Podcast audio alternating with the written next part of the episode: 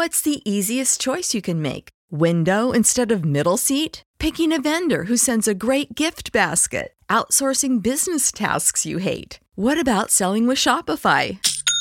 Whether you're selling a little or a lot, Shopify helps you do your thing, however you cha-ching. Shopify is the global commerce platform that helps you sell at every stage of your business. From the launch your online shop stage to the first real-life store stage, all the way to the did we just hit a million orders stage? Shopify's there to help you grow. Whether you're selling scented soap or offering outdoor outfits, Shopify helps you sell. Wherever and whatever you're selling, Shopify's got you covered. Sign up for a one dollar per month trial period at shopify.com slash try. Go to shopify.com slash try now to grow your business, no matter what stage you're in. Shopify.com slash try. Everybody in your crew identifies as either Big Mac Burger, McNuggets, or McCrispy Sandwich. But you're the Filet-O-Fish Sandwich all day. That crispy fish, that savory tartar sauce, that melty cheese, that pillowy bun. Yeah, you get it. Every time. And if you love the Filet-O-Fish, right now you can catch two of the classics you love for just six dollars. Limited time only. Price and participation may vary. Cannot be combined with any other offer. Single item at regular price. Ba-da-ba-ba-ba. Hello everyone and welcome to Blogging Theology. Today I am delighted to talk to Muhammad Jalal. You're most welcome, sir. Jazakallah khair. It's really a pleasure to be on your show, Paul. Alhamdulillah. Um, Muhammad is a, a lecturer in politics in London and hosts the podcast The Thinking Muslim. He delivers a regular uh, course for young Muslims exploring the thoughts of Islam and liberalism, and is currently working on developing content on the same subject for the Sapience Institute.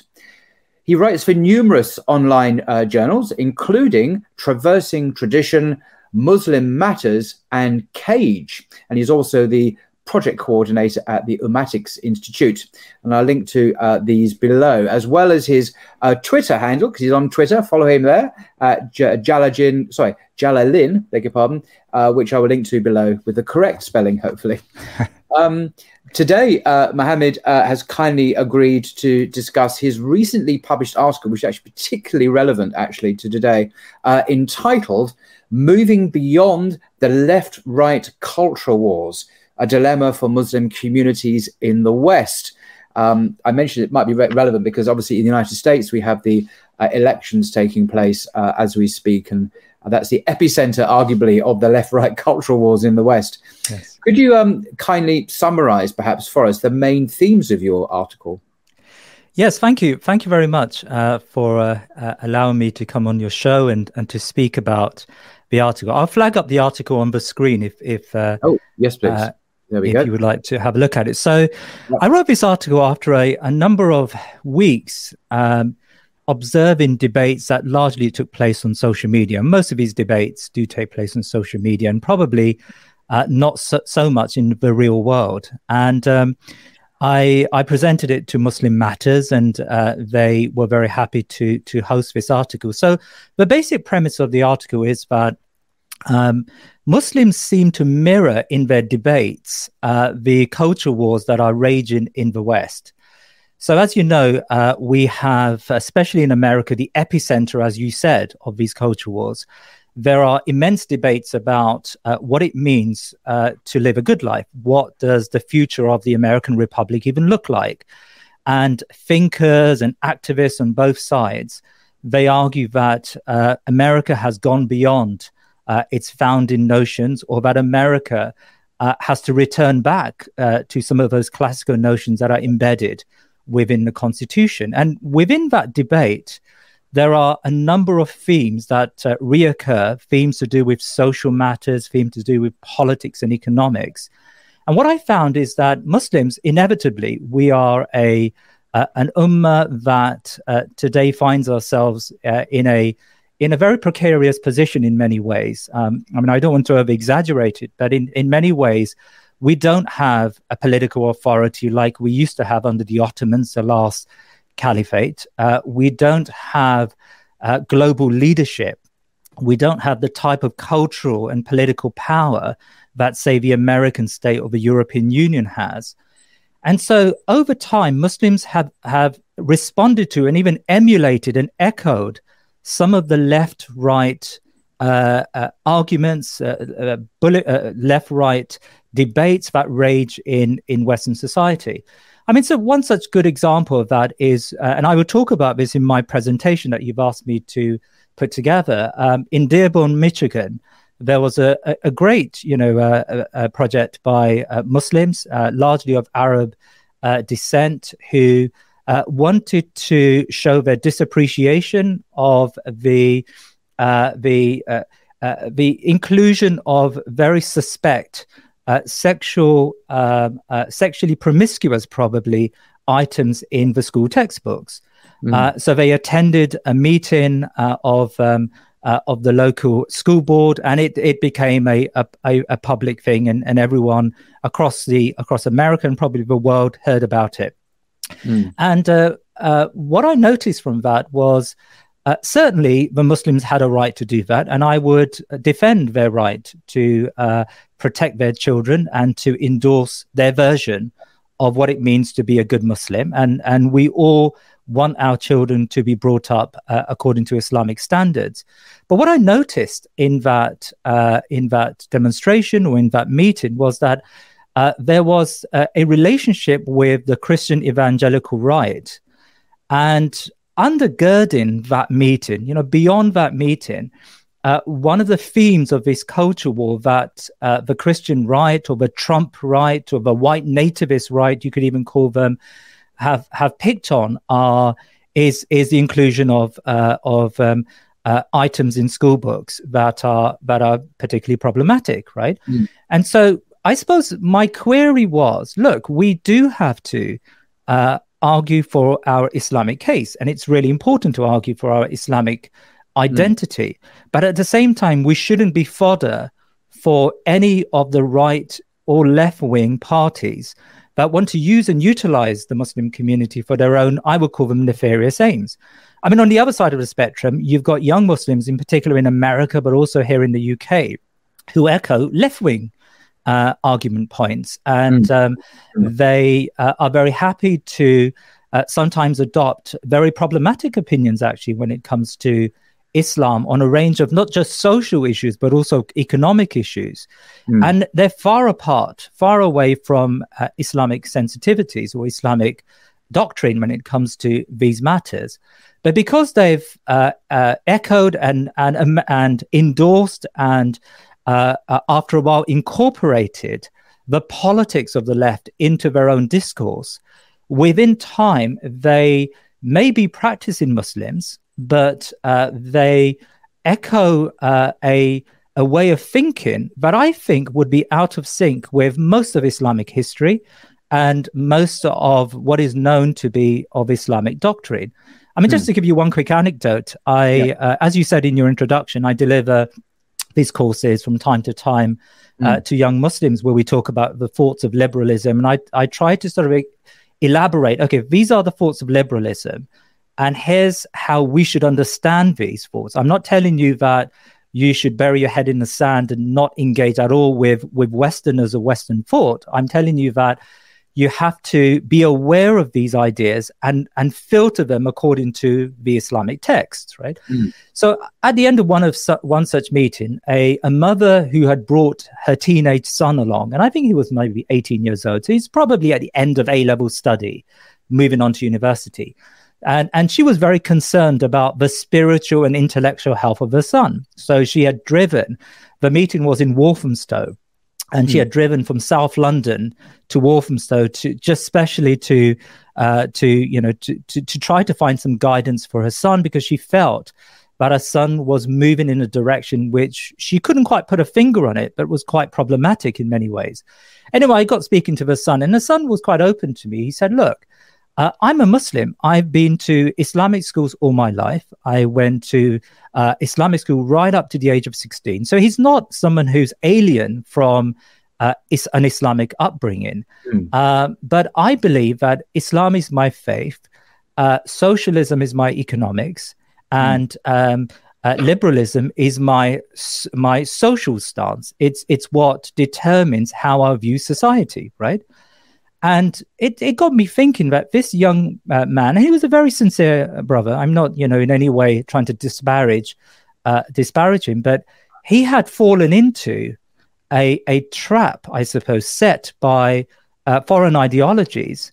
Um, and he had incorporated ways of thinking into his Islamic identity. And yet he didn't see there was an ideational problem or a, a A, a schism between, or a tension between, what he saw of Islam and what he what he gained from his ideologies. And and one last point, I, I know uh, you would like to come back, but one last point to mention, Paul, is that I find the same with those who have incorporated right-leaning thoughts within uh, their discourse. So you get a lot of young Muslims uh, and and you know Muslims uh, beyond that who uh, who are responding to who want to respond to. Uh, feminism and liberal ideology and, and the excesses that come out of social liberalism, which we will talk about today. But the way they respond to it is they hook onto, they latch onto uh, right-leaning ideas, which are equally problematic when it comes to Islam. I mean, a few weeks ago, uh, I interviewed Imam Dawood Waleed, who you may know of uh, from the United States, who has, who has written a really good book about Islamic chivalry. And in that book, he tries to argue how young men have adopted either left-leaning, um, you know, the new man, the modern man type of ideals, or right-leaning, um, Neanderthal almost, uh, principles, and they've incorporated into their lifestyles. And he argues, well, there is an Islamic tradition of how to bring up young men. And that position is is uh, a, a position uh, which the Quran talks about, is ummatan wasata. We are a, a middle ummah, where we have uh, the types of sensitivities that are imbued in the early period of Islam in the Sahaba. You know, the Sahaba were, Umar ibn al-Khattab was a warrior in war, but he used to question himself in the most intimate ways about his intentions. When the, the Prophet alayhi salatu wasalam, uh, when it was revealed to him who the hypocrites were in Medina, Omar ran to the Prophet ﷺ and said, am I on that list? Mm-hmm. Now, we would be, you know, we would find that uh, amazing for uh, a Sahaba who is blessed with Jannah in his lifetime, would, would even consider that. But this was someone who was trying to, he was, this is a nuanced personality. So I suppose my point is um, that we as Muslims, we've got to recreate our thinking from scratch and not fall into these, uh, fall prey to these forces, either on the left or the right. Mm. I mean, you, you just on that very last point, um, there's a wonderful uh, uh, tweet, actually, that Justin Parrott, uh, the American scholar, um, yes. uh, mentioned a, a while ago about masculinity in Islam. Let's read what he says, just quite yeah. brief. Uh, Al-Shafi uh, said, um, manhood, now Al-Shafi, of course, is the eponymous founder of the Shafi Madhab, the school. So an incredibly uh, uh, esteemed scholar in many ways. Yeah. Uh, Shafi said, manhood is based upon four pillars. So in the light of what you've just said, is it the new yeah. man? Is it this kind of Neanderthal, uh, masculine guy? What are these four pillars? Shafi says, good character, generosity, humility, and devotion. Okay, so those are the four pillars of manhood, according to Shafi. And then Justin Parrott says, the righteous predecessors did not did not conceive of masculinity as involving alpha male or pickup artist behaviors. Yes. A true man in Islam is honorable to women, selfless, humble and gentle, not domineering or abusive. Um, and then he goes on. Uh, it was said to uh, Al-Naf ibn Qays, who died in six eighty-seven, Um, what is manhood? And Al-Anaf said, forbearance in a time of anger and forgiveness in a time of power. Uh, and then uh, another uh, esteemed early scholar said, the first part of manliness is a cheerful face. This is the first part of manliness, a cheerful face. The second part is loving kindness to, to people, loving kindness to people. And the third part, so come on, now we must get the hardcore stuff. The third part is fulfilling the needs of others, yes. fulfilling the needs of others. So these are, this is manhood, according to the earliest, very early, very esteemed Islamic uh, scholars. And this is Justin Parrott in his article, Custodianship of the Right Hand, Concubinage, Rape and Sexual Slavery, in inverted commas, in Islam, page nine, for those quotes. And I had the privilege of interviewing uh, Justin, yes, who talked about this, yeah, um, just a, a week ago.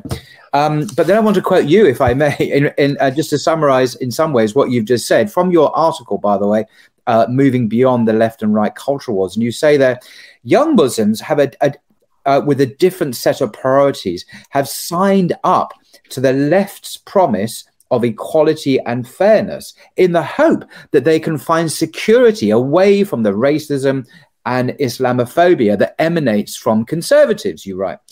A trade-off is made, which camp will act in a way that best serves Muslims? But the trade-off, and this is the killer point here, comes at a high price. Okay, so whether we ally ourselves with the uh, oh-so-inclusive left mm. or with the right, we uh, Muslims pay a high price. There's no natural cost-free home, politically speaking, culturally speaking, in the West for Muslims. What's the easiest choice you can make? Window instead of middle seat? Picking a vendor who sends a great gift basket? Outsourcing business tasks you hate? What about selling with Shopify?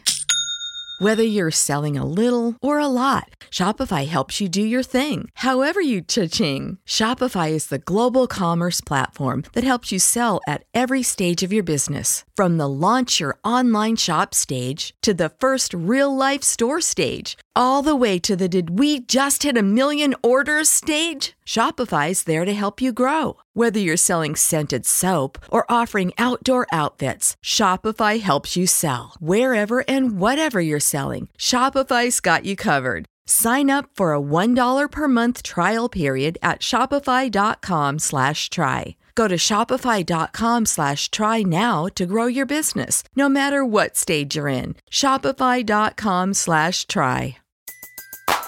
Everybody in your crew identifies as either Big Mac Burger, McNuggets, or McCrispy Sandwich. But you're the Filet-O-Fish Sandwich all day. That crispy fish, that savory tartar sauce, that melty cheese, that pillowy bun. Yeah, you get it. Every time. And if you love the Filet-O-Fish, right now you can catch two of the classics you love for just six dollars. Limited time only. Price and participation may vary. Cannot be combined with any other offer. Single item at regular price. Ba-da-ba-ba-ba. When you visit Arizona, time is measured in moments, not minutes. Like the moment you see the Grand Canyon for the first time. Visit a new state of mind. Learn more at here you are a z dot com. Muslims, you're going to get it. You're going to get it in the neck one way or the other. So I thought that was quite a good uh, s- summary there. And then, then another just a very chilling one sentence you put in your in your article later. I thought it was a very chilling statement.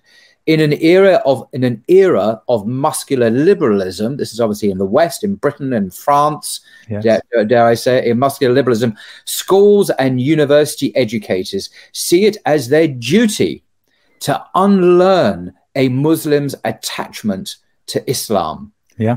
I mean, that is so chilling. It's almost like the mission statement of, uh, you say, schools and university educators is to basically um, subvert, another way of putting it, subvert uh, a Muslim's core allegiance to, to basic uh, Islamic doctrines, whether it be on uh, gender relations or sexuality or the place of uh, uh, intimacy and marriage uh, and so on, and a place of religion in society even, um, which in the West is privatized. In a Muslim way, it's much more public uh, and has a public presence, of course. So I thought that was a very chilling and accurate, uh, sadly, statement of what's actually going on. And, and on, on that point, um, I mean, I'm an educator, and I know that it's not that teachers, uh, it's not like a, you know, the the mechanism by which that happens isn't uh, through, I don't know, some sort of Nazi Germany approach where uh, you've got uh, teachers who follow a propaganda or, or a government line. But actually what happens is through, especially uh, since nine eleven, through measures such as Prevent and British Values mm. and, and various other projects that uh, the Labour and the Conservative governments introduced within uh, mus- within schools, within state schools and universities, um, educators have become far more wary of just innocuous practice of Islam because they've been told this practice of Islam may be connected to extremism, and that may be connected to terrorism. Can you, Mohammed, I, can you, can yeah. you give an example of what you, because you're an educator, so this yeah. is not, you've not read this in a book, you yeah. know this because this yeah. is your job. Yeah. What are we talking about? Yeah, we good. Uh, years, it, we're talking about prayer, are we talking about hijab? What are we yeah. talking about? So uh, I sat through one of these Prevent meetings uh, one day, and, and you've got to do it. It's a statutory duty of all educators that they've got to sit through uh, various meetings. And we had a whole day of it. We had Prevent and we had, I don't know, F G M training. It was a, there was an entire day of it. Anyway, in the Prevent uh, session, um, the, uh, the the the lady said, and if I uh, you know para- to fa- paraphrase her, you may get that a teenage student suddenly becomes withdrawn uh, and and starts to uh, think quite differently about matters. So they may have a, a strong friendship group, and then they decide that they're going to dedicate their life to prayer, and they're going to Uh, uh, exclude themselves from some friendship groups, and uh, they may start to dress differently, and they may even start to grow a beard. Now, and so she said, look, that may be nothing, but that also may be a sign of extremism. Uh, and so you've got to be aware of that. And a number of uh, fellow educators in the room. Uh, so, so were looking around. How, how, how does she think that growing a beard and having a life of prayer Yes. anything to do with it? I, I, I actually generally don't see the connection. If someone yeah. starts to pray and grow a beard, in other words, practicing the sunnah, yeah. this is uh, a sign of of excellence, uh, many yes. people would say, because yeah. you're taking those higher values of God and, and the afterlife and goodness and virtue and all those masculine virtues that Justin mm-hmm. Parrott uh, quoted from the early people here uh, about gentleness, um, you know, helping other people, uh, having a cheerful face, being good to your neighbor. Hmm. You've lost me. How does yeah. she think this is connected to extremism? Yeah, that's a it's a very good point. Um, it actually comes from uh, I, I I did do some research on this, and it it goes back to, I think, the first instance of this theory called the conveyor belt theory came from the Nixon Institute. It was a Uh, a researcher or, or called, uh, her name was uh, Zaino Baran, and she spoke about how there is a conveyor belt to terrorism. So you've got a person who commits an act of terror, but preceding that act of terror, there may have been ideological and religious indoctrination that led to that act of terrorism. And so what they, uh, what she presented was this argument, and it was picked up by the Henry Jackson Society and, and other neoconservative outfits. The argument goes that um, a sudden or a or a, a form of religiosity may actually be a sign of extremism. And and so if you look at, I mean, I interviewed um, uh, a uh, someone from Prevent Watch uh, a few weeks back uh, on my on my yeah. podcast, mm-hmm. and she was uh, Doctor Leila Al-Hajj, and she was uh, she was saying that um, often most Prevent referrals are about these sorts of benign religious symbols or activities. They're not actually about someone saying, "I've had enough and I want to bomb myself," which of course is unacceptable. Uh, they may make a change in their lives, or they may show external signs of religiosity, and that's interpreted as a sign of extremism, right? Um, I mean, I you know, I, I remember after that particular training on Prevent, one of my colleagues, who's a very liberal-minded person, you know, we got on very well. I've invited him to my house, and we go out for dinner, and you know, he's a very pleasant guy. But after he was so riled up after this Prevent training, he came into the staff room and he said something like, you know what, we just need to invade all their countries and turn them into us. Right? Well, which, uh, he, he needn't to worry. We've been doing that for the last fifteen years. So I, I, he hasn't caught quite up with, with the news. Uh, we did it in Iraq and Afghanistan yes. and Libya. And, uh, wow. um, I suppose he uh, thinks that's still something that's recommended. No, I, I know what he, I, I know what you're saying. It, it just strikes me, you know, if anyone knows anything about Islam, it becomes very clear that targeting civilians, uh, you know, with violence and so on, is completely haram. Is mm. actually a category in Sharia, uh, yeah. and it can be punishable. Uh, yes. but, but it can, can be the death penalty. Terrorism yeah. is a, a, an offence in Sharia. So to become more religious is actually ma- ma- will make you more anti-violence and, and, and more uh, attacks on civilians, if you were ever that way inclined in the first place. Yeah. Um, not less. Uh, so the Prevent program, one could argue, and I think more powerfully, should actually encourage Muslims to become more committed to their faith by practicing their, their, their prayer, reading the Quran, practicing the sunnah, not less. So uh, you could argue that um, not practicing and being more influenced by militant ideologies, which had their origins perhaps in a secular worldview, whether it be Marxism or kind of a revolutionary ideology mm-hmm. that seeks to overthrow regimes uh, and, and, you know, go out and attack uh, people. Um, that's the worry. Uh, Prevent should be encouraging Muslims to be more practicing, more religious, more adhering to the faith, precisely to prevent extremism and terrorism. That, that, that would uh, yeah. be my argument. Yeah. Therefore, but, I know. But actually, the government is moving in uh, the other direction. You've got the Shawcross report, which is due. Yeah. It's been due for some time, actually. Yes. And um, it, it seems... Uh, Peter Oborne, I'm looking around at the book, yes. uh, The Fate of Abraham. He, he's this he guy, this journalist, yeah. is so hot on this. As soon yeah. as it comes out, God willing, he'll be... He said he'll come on Blogging Theology to give me, give us Fantastic. all his take on this. And I'm sure yes. it'll be absolutely fascinating. Well, the Shawcross uh, report, one of the key points, it was leaked to the Guardian newspaper a few months back. One of the key findings of Shawcross, the so-called research findings of Shawcross, is that it is to is to purvey, is to uh, uh, uh, convey this um, uh, conveyor belt idea, the idea that religious practice can lead to extremism.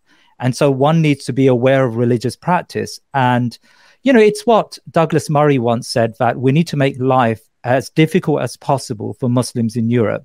Mm. And I suppose what he meant by that was uh, Muslims should find that even in the most benign activities, wearing hijab, having halal school, halal meals at school, for example, um, you know, pr- prayer facilities in the workplace, they should find that these things become uh, unobtainable for them. And I suppose the argument goes that by doing that, you're pushing Muslims in the direction of liberalizing. You're pushing them in, in our direction. You're, you're, you know, they see it as a as a crusading endeavor to modernize Muslims. And of course, we see it as uh, a, a measure to, to make life as difficult as possible for us um, uh, in the West. And, and many European countries have adopted this method, as you know, in France and in Sweden. Uh, you have got the, a very muscular liberal state that mm. um, that makes Muslims conform to uh, French and Swedish sensitivities. Mm. I mean, I, I, there's something that, that was missing from your article, and, I, and I, know, I think I know why it was missing, but I think nevertheless it was a significant omission. Uh, you, you say, for example, how we navigate the minefield that is Western political polarization will say a lot about the Muslim community. You write, mm. both the left and the right harm us, and more importantly, damage how we understand our faith.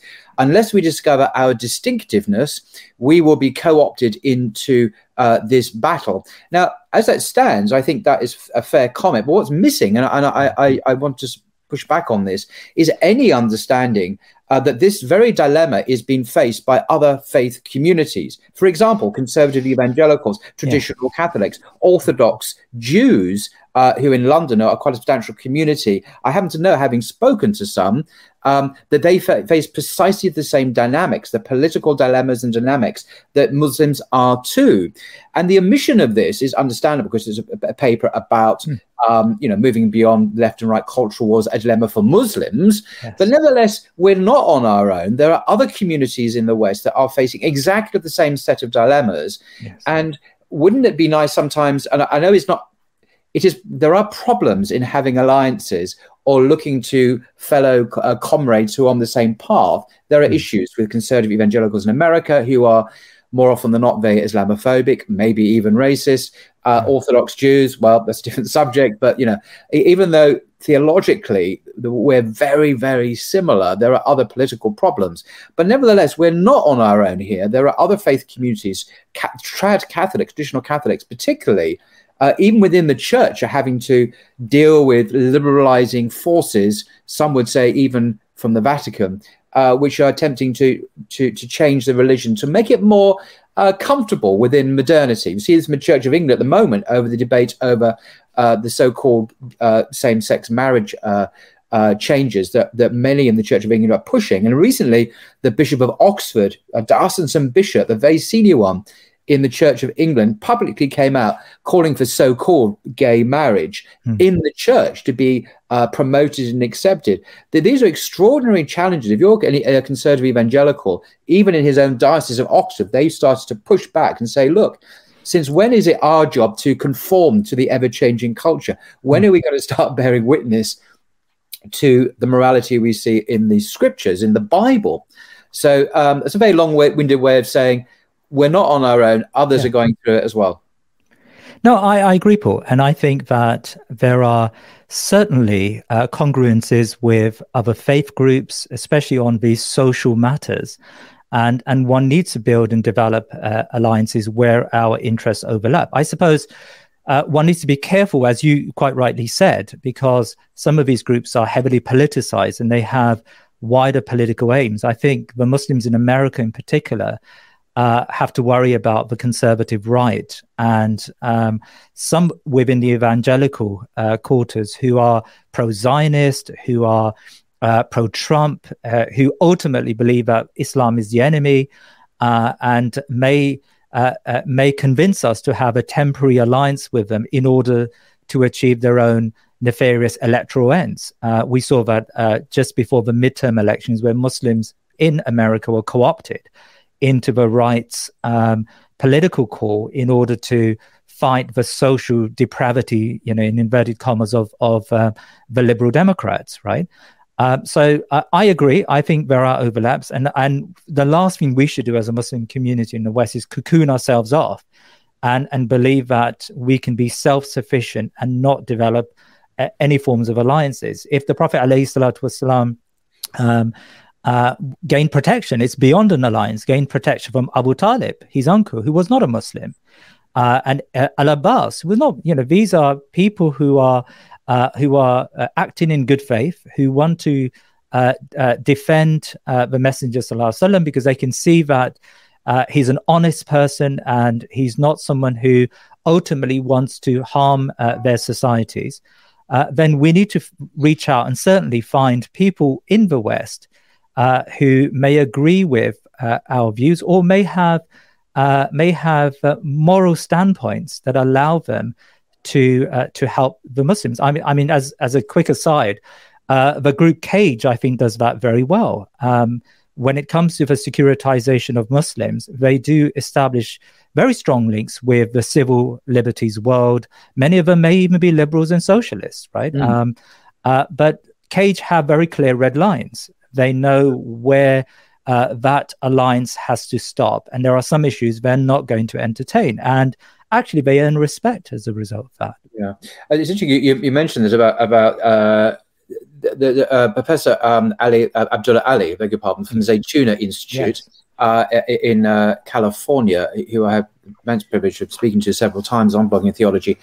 Um, I kind of discussed this with him, and he has personally gone into Uh, Republican areas. I mean, he, he makes a distinction between the official uh, line, the Republican Party, the Trump campaign, and so on, which obviously can be very problematic. But, yeah. but he said the Republicans he's met in rural parts of America, Republican voting Christians, evangelical Christians, and he, um, Professor Abdul Ali, is happens to be a black man himself. Um, he's a, a, a Muslim, obviously. He's a, a, an expert on Islamic law, um, but he has found. Uh, most of the time, vast majority of the time, very positive personal responses from these white, conservative, evangelical, Republican, Trump-voting people. Yes. When you speak to them and you approach them and, and you share these concerns, they're not evil. They're, they're not nefarious. These are, these are not bad people. These are mostly decent people mm-hmm. um, who, when you speak to them, when he's spoken to them, he, he's actually found uh, many areas of common commonality and co- common concern Uh, and and bridge building potential. Now, I'm not saying therefore the Republican Party is fine. I'm not drawing that, but he, he he's making this kind of dichotomy between the official um, rhetoric and the the ordinary decent people on the ground that he has met, that he feels uh, as as someone who does, uh, uh, Professor Abdullah Ali, I mean, uh, has uh, c- makes makes connections with the traditional right, I think, in discourse in America, and and he has found uh, some significant. Um, avenues of, of uh, alliance and rapprochement in his experience. I, I think that's the case for the right and the left. Um, I knew a very good brother uh, who converted to Islam many, many years back. And I asked him, as you do when you meet a, a new Muslim uh, or a convert, you know, what brought you to Islam? And he said, actually, the original, he was from the left. He was someone who had socialist sensitivities. And he said the original uh, uh, impetus to becoming a Muslim was economic justice. I read about the Islamic economic system, mm. and I just found it to be uh, truly profound. And yeah. I found it to be a better form of justice than what I had imagined to be the utopia, socialism. Mm. Um, so I, I think you can find that across the board. Uh, in as long as we we enter those debates as uh, as sincere Muslims who want to carry Islam, mm. and and not get uh, and and one needs to be politically astute and be aware of uh, the political machinations, I suppose, of these political parties and how they act towards the Muslim community. Yeah. Um, but as long as one does, one has that in mind. Yes, I, I agree. I mean, in fact, that's the message. How are we meant to carry mm. Islam if we're going to cocoon ourselves off?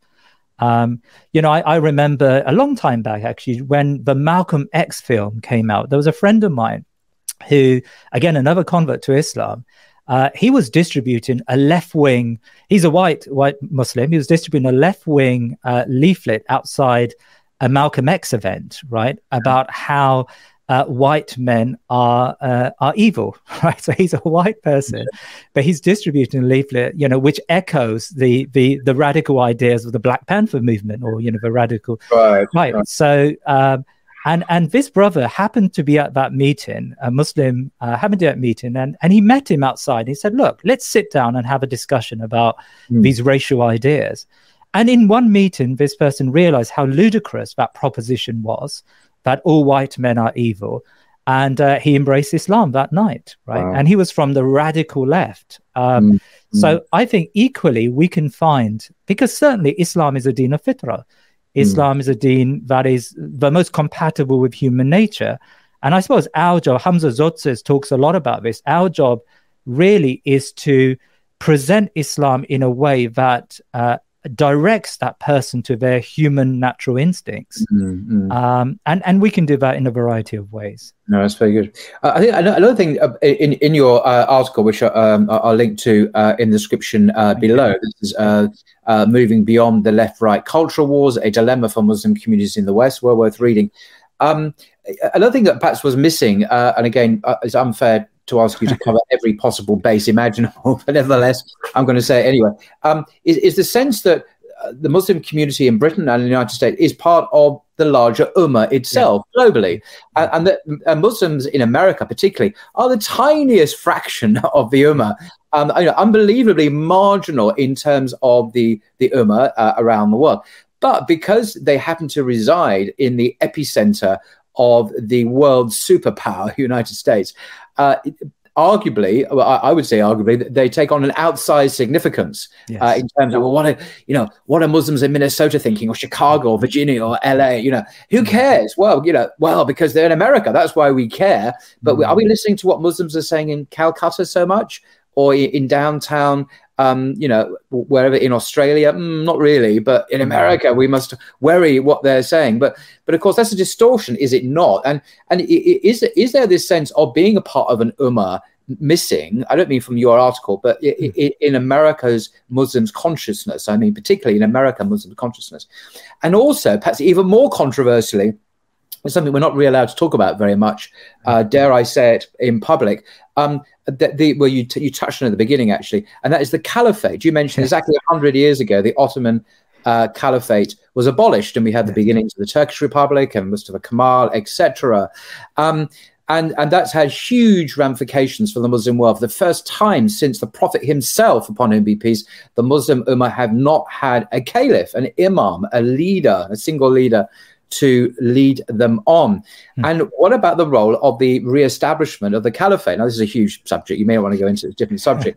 but and, and there are hadith that speak of this. It's not just me fantasizing. There are mm. actual hadith that go back to the Prophet that speak on this very subject. But it was the, the larger ummatic context, firstly, and secondly, the absence of the caliphate and the impact that has had on these very issues where Muslims are trapped, not trapped, but very much looking within their own individual nation state, this post-Westphalian European construction that mm. we're British Muslims, or we're, no, we're American, we're French Muslims, but that a sense of being, we're Muslims as part of the body, the ummah, which is found all over the planet. And what does that mean for us politically in terms of our engagement with anything?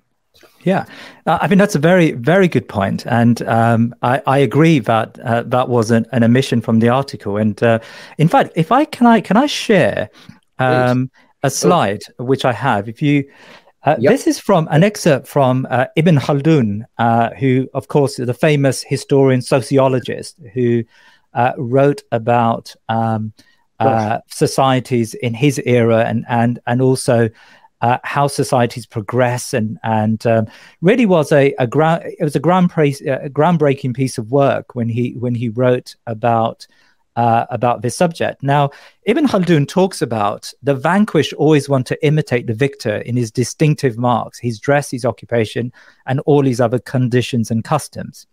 And he says the reason for this is that mm. the soul always sees perfection in the person who is superior to it and to whom it is uh, it is subservient. It considers him perfect either because the respect it has for him impresses it, or because it erroneously assumes that its own subservience to him is not due to the nature of defeat, but due to the perfection of the victor.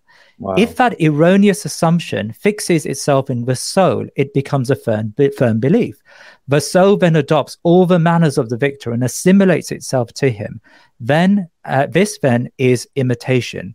And then he goes on to talk about how human beings, when they imitate the conqueror, how they become uh, consumed within the cultural milieu, uh, cultural uh, sensitivities of that of that uh, of that conqueror, until they adopt all of the mores of of uh, those societies. And I think it's a very similar thing today. We mm. unconsciously sometimes we have adopted the thoughts and the ideas that come out of uh, Western capitals. And as you quite rightly said, the reason why Muslims are fixated sometimes on American Muslims is because we're fixated on America.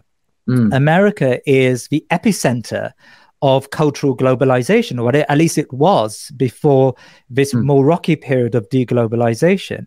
We know that uh, uh, you know, out of America comes the uh, comes all cultural trends, but also economic trends. I mean, most of the uh, the biggest companies in the world come from uh, the United States. And so inevitably, uh, the United States becomes that place, that center of, of our thinking and our discourse. And as you said, it's very problematic. And it's certainly problematic for American Muslims. Um, uh, I interviewed Mubin Vaid, uh, who's a mm. very uh, astute commentator, I think, yes. on American yes. affairs, mm. uh, just this last week for my for my podcast. And um, he was talking about how Muslims in America do feel themselves somewhat away from this ummah. And ah. they don't have... I suspect it's it's partly because of the success, in inverted commas, of the liberal project in America, and how uh, many Muslims have have embraced uh, the thick values of liberalism that that accompany migration, uh, as opposed to, say, European Muslims. Uh, you know, we we do feel the uh, in, in, inequalities that exist within our societies, especially you know Muslims in in places like France, and so there is this deeper connection with the Muslim Ummah, I find, uh, in Europe than, say, in America or Canada, and, and maybe that's to do with the integrationist project in, in those respective countries. But what I would say is that um, uh, certainly the connection to an ummah is extremely important, and mm. certainly this ummatic sensitivity has to be built into our tarbiyah, to our schooling process. Um, it's not enough just to teach the Quran and Sunnah. Of course, this is the most important thing to teach our, our children. But the Quran and Sunnah, imbued within the message of Islam, is the concept of an ummah. The Prophet ﷺ said, you know, that person who does not wake up in the morning thinking about the affairs of the ummah is wow. not one of them. And, wow. and that shows that, you know, every Muslim needs to have this belief that they are connected to a wider ummah, and uh, the the problems the ummah faces, they face. Uh, you know, and as the Prophet ﷺ said, we are like one body. And to speak to your caliphate point, I think that's extremely important. I mean, I would direct your viewers uh, to, I know you've had him on your show, uh, Doctor Alvay Mir Anjum, uh, who I think uh, is really, he speaks very eloquently about the need to uh, mm. to reestablish the caliphate. And I, I think there's a, a lot uh, he talks about that Muslims need to need to really understand. And I know he's doing. Point, I mean, you could just to clarify on that point about the caliphate. I actually don't know the answer to this, although I can yeah. guess the answer to it. You mentioned earlier on about PREVENT. This is the uh, mm. British um, counter-extremism, counter-terrorism program. It's uh, by statute, by law, mm. uh, that, that everyone in the public sector, teachers, civil servants, police, whatever, have to abide by and go through uh, and all that stuff. Would you, do you think that um, it, it, uh, just even the idea of the caliphate, would that trigger a PREVENT referral, do you think? if, I, if I was an eighteen-year-old lad in doing my A-levels at a sixth form and I, and you, you know, a teacher heard me talking about the caliphate, not, not in any, you know, yeah. just, malign. Uh, yeah. You know, you, you, you just said to yourself that the prophet himself said, you know, you know, one body. Is that going to trigger a response, a re referral to PREVENT, do you think? Well, it certainly do. And I have an example of that. I, I once met a colleague who said to me that um, they were talking about, at that time, ISIS was an issue, and they were talking about uh, Islamic states, right? And one uh, child, he must have been fourteen, thirteen, fourteen, sort of uttered, you know, half uttered. Uh, I think the, uh, the, the teacher, maybe it may be in a religious studies lesson, the teacher said, look, some say there's not an Islamic state anywhere in the world today. Like, he was trying to uh, uh, argue that the ISIS was not, their claims to caliphate were, were erroneous, which we agree with. Yeah. Uh, anyway, this student muttered, uh, uh, well, we don't have one yet. Um, and um, that was yeah. enough to trigger a PREVENT referral. Wow. Yeah. Um, um, can we, do we know what happened uh, subsequent yeah. to Well, uh, ninety-five percent. Without breaking, breaking any confidences, of course. Well, ninety-five percent of all PREVENT referrers go nowhere. Um, and, and the five percent that do go on to the next stage uh, often end up going nowhere, right? So mm-hmm. uh, we can argue that, e that probably one or two percent of PREVENT referrals are actually anything that's remotely serious. And, and when we say remotely serious, it's probably not even terrorism. You know, um, so it, and and these people end up uh, being channeled into things like mental health services. So if ninety-five percent of PREVENT referrals are go nowhere, they uh, a PREVENT panel looks at uh, the case and then decides no further action is necessary. That tells you something about uh, what the intentions are behind this PREVENT project.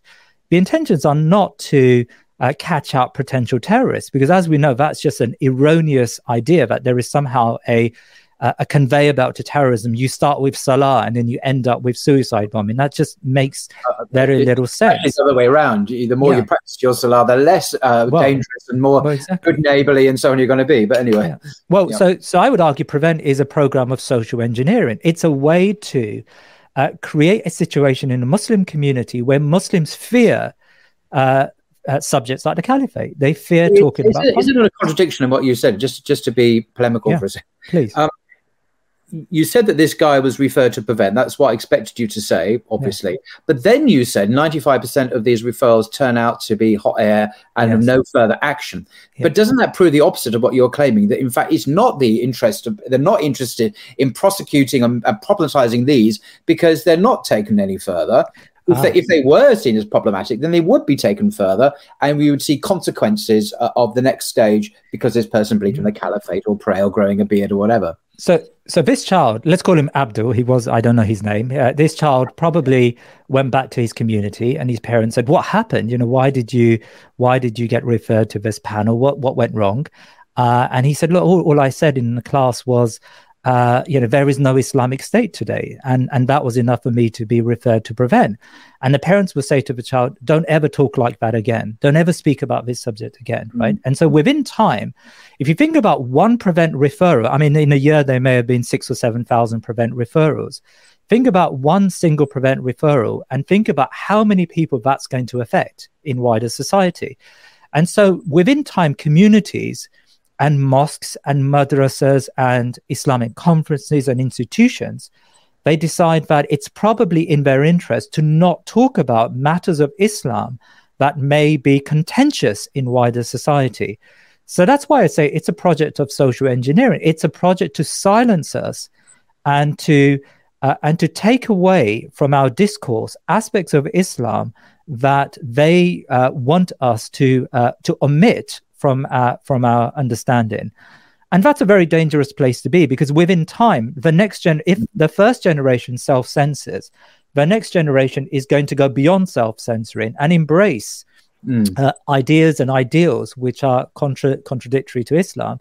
So, it, you know, in a sense, there is a link between this and our and the topic of discussion today. You know, if you disarm the Muslim community and you take away its ideational character, then you you open them up to liberalization. You make it possible for that community uh, to embrace the thick values of uh, of of the West. It's what Will Kymlicka, who is a, a Canadian multiculturalist, talks about when he when he makes reference to uh, liberal multiculturalism. And multiculturalism is a fascinating topic, and your your list, your viewers may. I mean, Bhikkhu Parekh is is a very interesting. He's a Hindu. He's a lord. In he's a labor lord. But actually, he t- talks a lot of sense when it comes to multiculturalism. Will Kymlicka is a liberal multiculturalist, and he argues that, look, he's got a different perspective, by the way, than sort of the modern muscular liberalism. His point is, if you make Muslims or other communities feel comfortable in the West, within time, you will disarm them so that they would embrace the, the very democratic and liberal ideals we want them to embrace, right? So his method to uh, to the embrace of liberalism is through this steady and gradual process of making them feel comfortable, whereas the modern muscular liberal approach, the, the approach that uh, David Cameron uh, announced back in back in yep. uh, the coalition government, is to is to sort of turn the screws ever so more, is to make it far more difficult for Muslims uh, to voice uh, their Islamic opinions publicly. Okay. Um, sh- shall we uh, go on perhaps to your presentation, which has been slightly uh, delayed by my endless questions? Apologies. Um, right. Liberalism and conservatism, a timeline.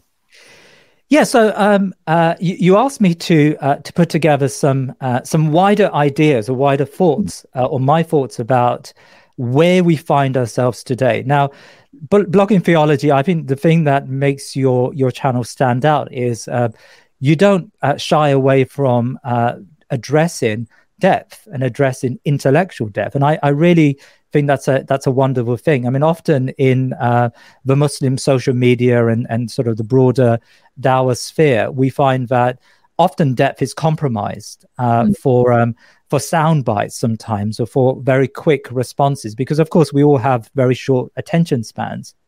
And um, I I, uh, I was thinking about how do I Uh, so, so the idea is, uh, how did we get here?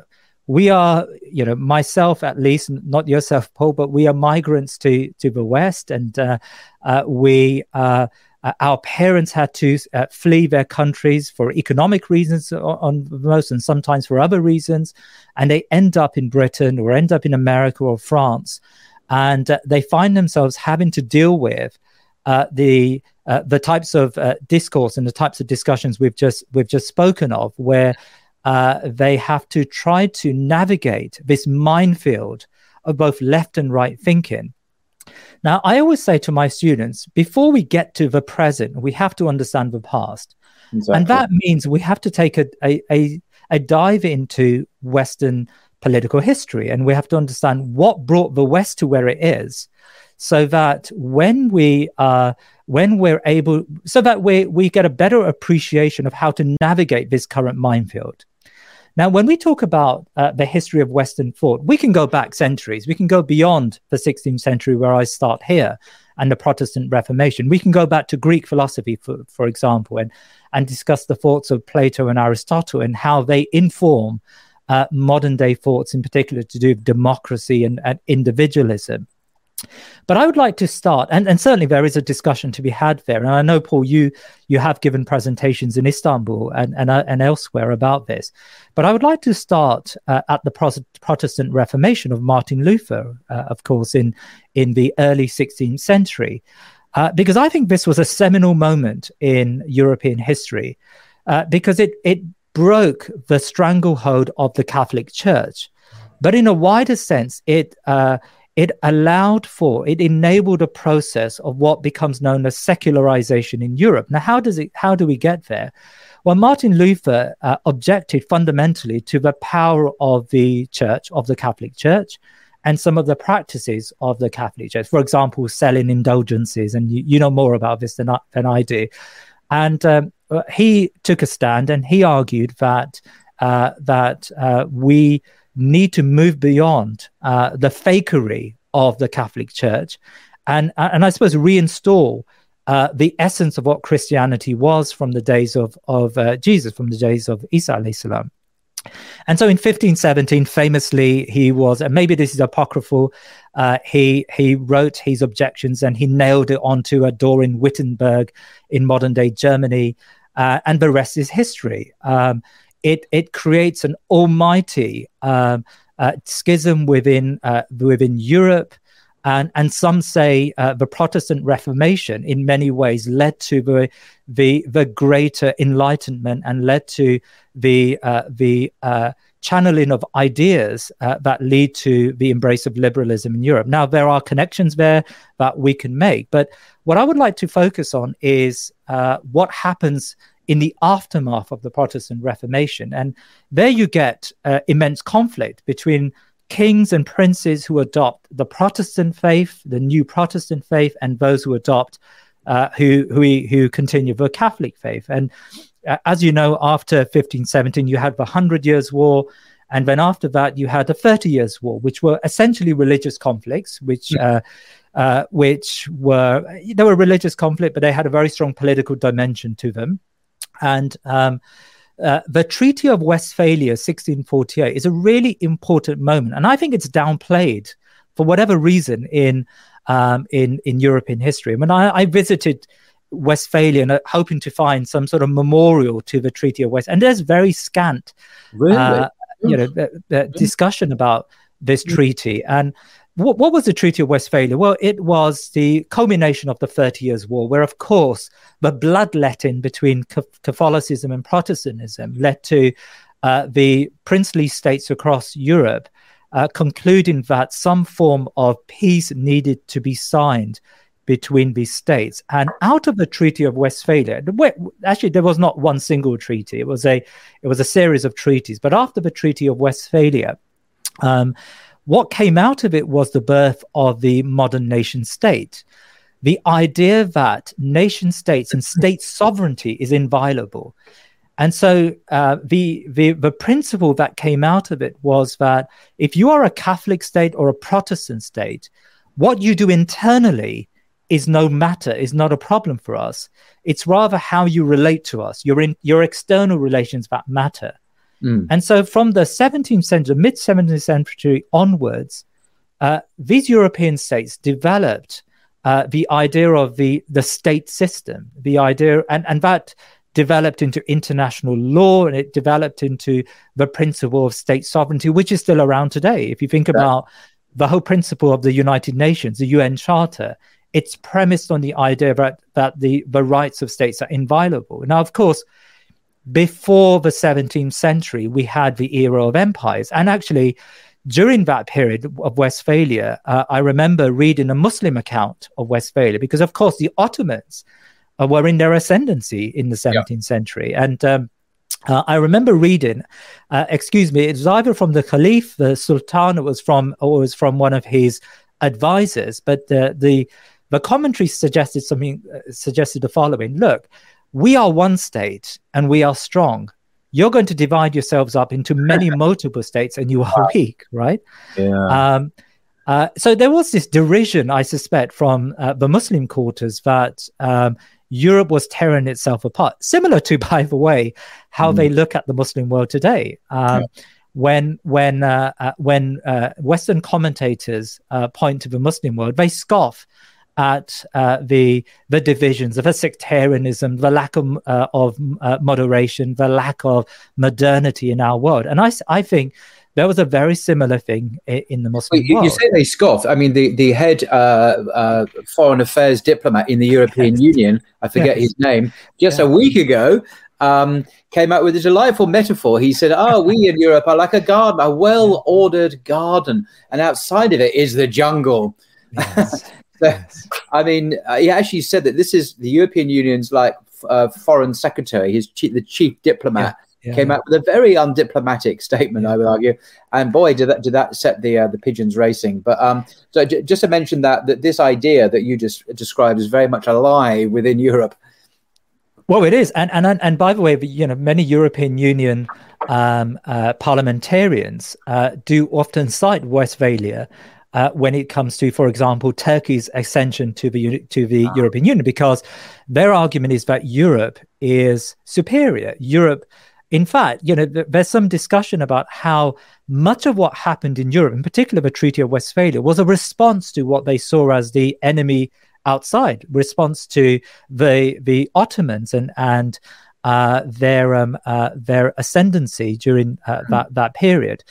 Um, I remember uh, following um, a politician in the European Parliament, and he said there is no way that Turkey would ever could ever join the European Union because uh, we are a Christian Europe and international law applies to Christian states, not these states, right? And he, he sort of scoffed at the fact that Muslims, uh, you know, it's a similar, it's it's a similar the, type. The irony of this is, of course, Ataturk explicitly, well, very openly influenced by yeah. French uh, uh, laïcité, the, the French secularism, for sure. uh, in Turkey. So the irony is, you know, the, the Turks ought to be more French or European than the Europeans, and yet they're still they're still not good enough. They're still not haven't quite met the bar, even when they explicitly adopt. Uh, the, these French uh, secularist ideas, uh, i.e. non-religious ideas, obviously. Yeah, no, absolutely. Um, and so to take on, to follow on from Westphalia, what we have is we have a period of stability in Europe um, after Westphalia, where these, uh, these it's a slow and steady process where the state system develops and uh, the nation states begin to, uh, begin to develop as concrete uh, sovereign boundaries. Now, of course, Uh, wars don't end, and uh, wars of conquest don't end in, in Europe. But if, but every time, for example, when Napoleon in the nineteenth century uh, uh, uh, starts a, a, a bid to unite the European Union, you know, you can say it's a it's a yeah, it's a precursor. precursor to the European Union in many ways. Many precursors. Uh, Hitler as well uh, yeah. sought to unite Europe uh, before yeah. the European Union. Yeah, and and and so in, in many ways, but but the response to that is the state system. It's the Westphalian system. Mm. You know, uh, uh, Napoleon had had contravened international law, which was set out in sixteen forty-eight. Mm. Now, the reason why I mentioned these two uh, these two important historical um, events is that it it sort of leads to a, a a a new environment, a new atmosphere that develops in Europe, where religion slowly becomes less important. Mm. Where um, if you're no longer conquering another country because they're Protestant or Catholic, and you sort of have to accept that they are Protestant and Catholic, if you're if you now have to accept that there are two faiths within uh, Christendom. And uh, and one needs to learn to live, uh, bit, you know, with these faith systems. Then uh, you have an era of secularization. So by the time, uh, in particular, John Locke comes along in the mid uh, seventeenth century, religion is almost downplayed, or at least has a lesser importance when it comes to state affairs, especially in the Protestant countries, mm. because Protestantism, unlike Catholicism, Uh, does not interfere in state matters as much as Catholicism does. And of course, that's an over-exaggeration in, in many ways. And, and, and there are instances, in particular in Britain, where uh, pro where kings, Protestant kings, do use the Protestant faith in order to wield political power. But, but certainly you do have uh, a waning of religious Um, uh, religious authority, at least political authority in Europe. And that that heralds a, an era of free thinking, an era of, of, of philosophical currents, which culminate in, uh, uh, which I, you know, in, in the era of John Locke and Thomas Hobbes. Now, uh, I've, uh, I've included in, in these slides uh, a lot more elaboration, I suppose, of, of Hobbes and Locke. But I'll give you a quick summary of these two thinkers and why they're important mm. to the left-right divide today, into conservatism and liberalism. Because in a way, Thomas Hobbes is, uh, uh, he, he develops what becomes known as traditional conservatism, or at least some of his thoughts are embraced by early, I mean, certainly Edmund Burke, uh, uh, gave a lot of credibility to uh, to the ideas of Thomas Hobbes, and in particular his view of human nature.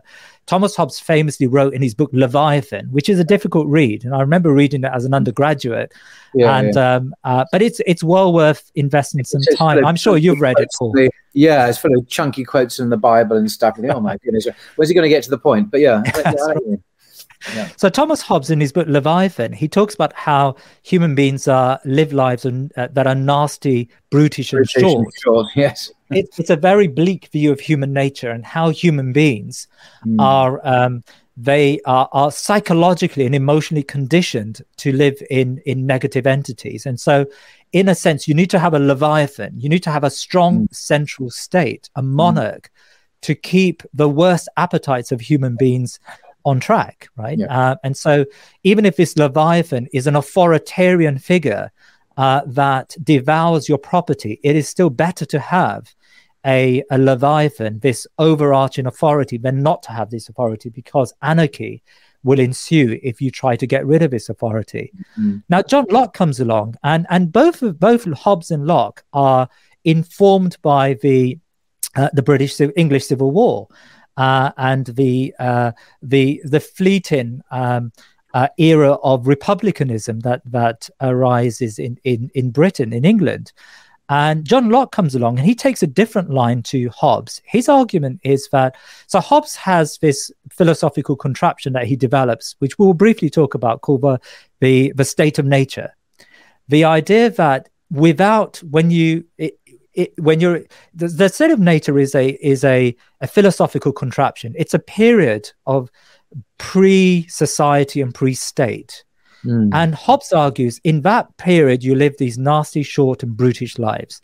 John Locke comes along and argues actually that's just not the case. In a state of nature, one can find channels of cooperation with others, mm. and within time, because it's what Steven Pinker talks about, a liberal, a modern liberal talks about today.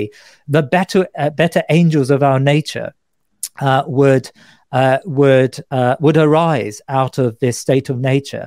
Because he, he's, he's a professor of psychology at Harvard. Actually, he's not just a liberal thinker; he's actually yes. a, a very eminent uh, scientist. Uh, and yes. uh, and his his book on, on gender is actually worth uh, on um, anyway. That's a different subject, but he's worth reading in some ways. I think. Yeah. Yeah, yeah, no, for sure. I mean, Steven Pinker is is, uh, is is a very complex individual, and it's worth uh, it's worth certainly worth reading. Mm. Uh, it's the idea that um, it, it's the idea of, of liberal cooperation, the idea that we do have. Uh, it's what Jean-Jacques Rousseau Rousseau later talks about when he when he in the social contract, of course. The social contract, right? We have these. These better uh, qualities within us. It, it's mm. a less bleak view of the world than Hobbes. I mean, to cut a long story short, John Locke begins uh, the discussion that leads to modern day or leads to classical liberalism. It's a he talks about uh, the need for uh, the need for individualism, the need to focus human political thought on uh, the primacy of the individual. Mm. Before John Locke, religious philosophies and and uh, philosophies of old would would always focus on communities, right? Yeah. And focus on societies. Well, John Locke subverts that type of thinking and argues actually the most important actors when it comes to human society are individuals, and individuals are are extremely important. In fact, uh, John Stuart Mill later on in the nineteenth century, he builds on this thinking when he talks about uh, the need for uh, he, if you remember, his, his his philosophical contraption was the harm principle, and yeah. and the need to extenuate uh, the individuality of human beings. I mean, I remember yeah. John Stuart Mill said if a, if a person decides that he's going to be eccentric and walk around naked, mm. then there should be nothing to stop society from exactly. Uh, And, and this is the book you should read, uh, John Stuart Mill, who wrote on liberty and who wrote uh, uh, on utilitarianism. Uh, yeah, I, I mentioned this particularly because he's a hugely influential English writer yes. in the nineteenth century, still studied and read today. Difficult to overstate uh, how important he, he is. If you want to yeah. uh, really get under the skin of what's going on in English liberalism, um, you could do worse than begin with uh, John Stuart Mill, who is actually quite readable, unlike some other guys. He is. He, certainly uh, very readable, and, and his mentor and teacher, um, Uh, who's uh, who who developed uh, whose name I forget, and you would tell me. Um, I'll, it'll come back to me in a second. It was just on the tip of my tongue. Uh, he's also don't mean Bentham. Bentham. Jeremy Bentham. Oh, you didn't Jeremy, mean Jeremy Bentham. I was thinking some, some obscure guy at Oxford. No, Jeremy Bentham. Yeah, absolutely. Yeah, yeah. Yeah. Jeremy Bentham is, is extremely uh, important to read if you want to acquaint yourselves with the Western tradition. In, in many ways, by the way, Jeremy Bentham uh, disagreed quite fundamentally with John Locke, um, because John Locke developed this idea of natural rights, the idea that human beings are born with rights that predate their birth.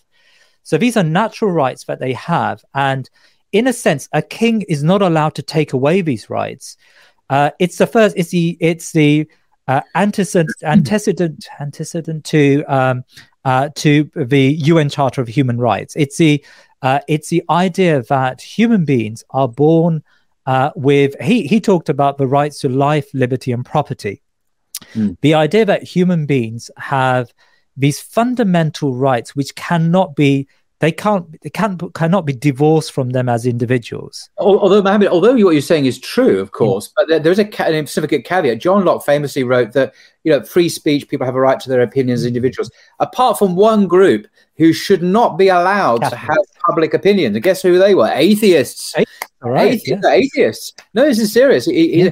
he, atheists cannot be trusted to give their opinions. Why? Because they don't believe in anything. What's the basis of their morality? They have no moral code. Who's very scathing. Yeah. They were not permitted. I'm absolutely serious. If you look this yeah. up, they were not permitted to have uh, the rights to, to public expression the way other groups did, yeah. be they Catholics or Protestants. So, uh, um, and this, and John Locke, uh, I, I think, was much more influential in the United States yes. as a political theorist than he is here. I mean, here he's more known perhaps as a philosopher, and he wrote yeah. some fascinating stuff on uh, empiricism and sense data and whatever. But yeah. in America, he really helped to. Uh, influence even the the writing and the formation of the American Constitution. Absolutely. Ideas are really embedded in the United States Constitution, and he's an English guy, you know. Yes. Um, but um, so he's, he's hugely influential. If you want to understand the West, the Western tradition, John Locke is certainly a, a guy to go to, along with J S Mill and Jeremy Bentham, as you correctly say. And, and on that point, uh, you you remind me, uh, it was Tom Paine, another English philosopher and yes. activist, yes. who carried much of the thoughts of uh, John Locke and yeah. um, incited revolution in, in America in his uh, book, yeah, The Rights a, of Man. He was an American patriot who was very British as well. Yeah. He was, uh, but he was very anti. Christian. I mean, he wrote a book I've, I've got on on the Bible, which points out he, he points out the what he sees as the contradictions and the absurdities in the the Bible. So he had a got quite a zealous Unitarian mission as well, I think. Right, which is quite paradoxical because, of course, um, the founding fathers of the United States were extremely, you know, religious and um, yeah, and you not know, necessarily. Yeah, some of them were quite Unitarian and Enlightenment. Yes. Uh, um, you know, there's uh, without going down that particular rabbit hole. Uh, yeah. Quite complicated. They weren't what we would call evangelicals, I don't think. No, no, exactly, exactly.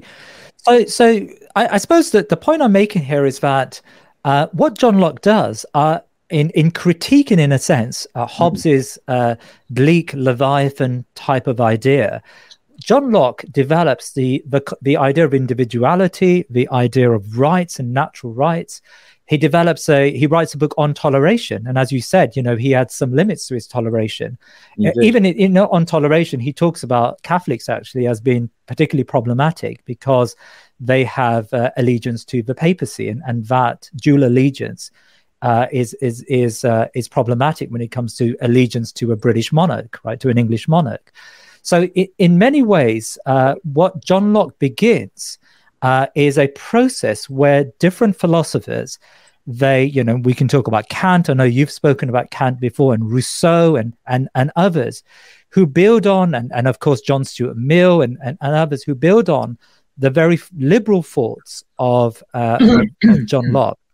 Um, but we, we must say, uh, I, I've got to mention my my favorite, one of my favorite English writers, uh, Edmund Burke. Yes, of course. On the Revolution in France. I mentioned yeah. him because he he is definitely a conservative response to yes. these dangerous ideas of liberalism and secularism and revolution uh, that were abroad. I actually found this rather difficult to read. It's written oh. in a certain style uh, which is not very readable. But uh, Edmund Burke, uh, Burke even is um, hugely influential today on on conservative thinking. Um, yes. By conservative, I don't mean far right. I, I mean kind of mainstream conservative uh, yeah. thinking. Associated people in in Britain, uh, people like uh, Sir John um, Roger uh, Richard Scru- Roger Scruton, uh, yeah. who sadly died recently, who was like a modern incarnation of Edmund Burke. But um, so these ideas that you're you're uh, uh, sh sharing with us uh, w w did were challenged. They didn't go unchallenged by European thinkers themselves, and and in Britain, Edmund Burke was the main counterblast to these dangerous new ideas. And and and that is uh, exactly, and that's a, a a point that I want to make, and I think you made it very well there. That you know this this liberal trend or this development of liberalism uh, does have its critiques and does mm. have its criticisms, and and of course Edmund Burke, uh, when uh, making reference to the uh, the French Revolution, and as you showed as you you showed us there in your book, uh, he. Uh, uh, he develops or he argues that this revolution is, is not going to work uh, because it's too ideational. It's built on abstract ideas, and human being and human society cannot develop on abstract ideas. Mm. Uh, Edmund Burke is a proponent of pragmatism. His, his basic philosophy is that the way by which political society needs to function and progress is through um, Uh, incremental changes mm. through experience, right? Yep. Through empirical um, um, experiences. And um, when you need to change, you will know you need to change. And that's why conservatism uh, is very much about conservation. It's about not having too, too many radical changes and revolutionary changes in society. And so mm. he points to these ideological problems in in both, by the way, the American revolutions and and the French Revolution, yeah. and argues that yeah. you know this is not how you structure society. And so mm. from this point onwards, in, in particular, I mean, liberalism goes global, I suppose, through the American and French revolutions, mm-hmm. and and these societies become ideational societies, become ideological societies. Uh, they, you know, it's the idea of the the city on the hill, as as we know from. Uh, Uh, John Winthrop in, in the United States, the idea that America would be the example, the exemplar of a type of society that others within time would have to emulate, right? And that type of liberal universalism has not left us today. If you think about uh, the wars of the, the Iraq and Afghanistan wars, I mean, these wars were partly fought at least on the basis of liberal interventionism, the idea that Uh, uh, the universalism of human rights and of democracy and of freedom, of Lockean ideas, need to be uh, conveyed to the world. You know, if anything, um, uh, the uh, the um, uh, the uh, liberal experiment has been a very religious experiment. You know, it's a, it's a very zealous experiment. It's an experiment of of uh, a project of conveying. Um, um, these ideas, and we see that actually in in the recent debates about uh, the Qatar World Cup, right? Mm. I know you. I, I read your tweet about it, and you know, it's it's the idea that everyone needs to think the same as us. But it's interesting. I, I, I um, there's a, a a quote here I'd just like to share with you by Samuel Huntington. He wrote the famous book "The Clash, Clash of Civilizations and the Remaking of World Order," a hugely influential text. Very. Um, by Samuel Huntington, and he says something which uh, we in the, uh, the West nearly always forget. I would say ninety-nine point nine percent. That's probably an understatement, except for him, and he got it. But everyone else, non-Westerners, always get it. What is this statement? Here it is, page fifty-one of his book. He writes, "The West won the world, not by the superiority of its ideas or values or religion, to which few members of other civilizations were converted, but rather by its superiority in applying organized violence." Absolutely. Westerners often forget this fact. I certainly do. Non-Westerners never do. That's right. Non-Westerners ever get. The West was not won. Did not didn't won the world because superiority of, of its ideas or values or religion, but rather by its superiority in applying organized violence. Uh, and Westerners usually obviously prefer to get this inconvenient fact. We just think we're naturally superior. Non-Westerners never forget this because they live with the consequences of colonization, neo-colonization, economic and military occupation and invasion. I mean, the list of countries that the West has invaded in our lifetimes is so long, I couldn't even begin to recite it. And, it, and the traffic is always one way. When was the last time the Muslim country invaded the West? Mm.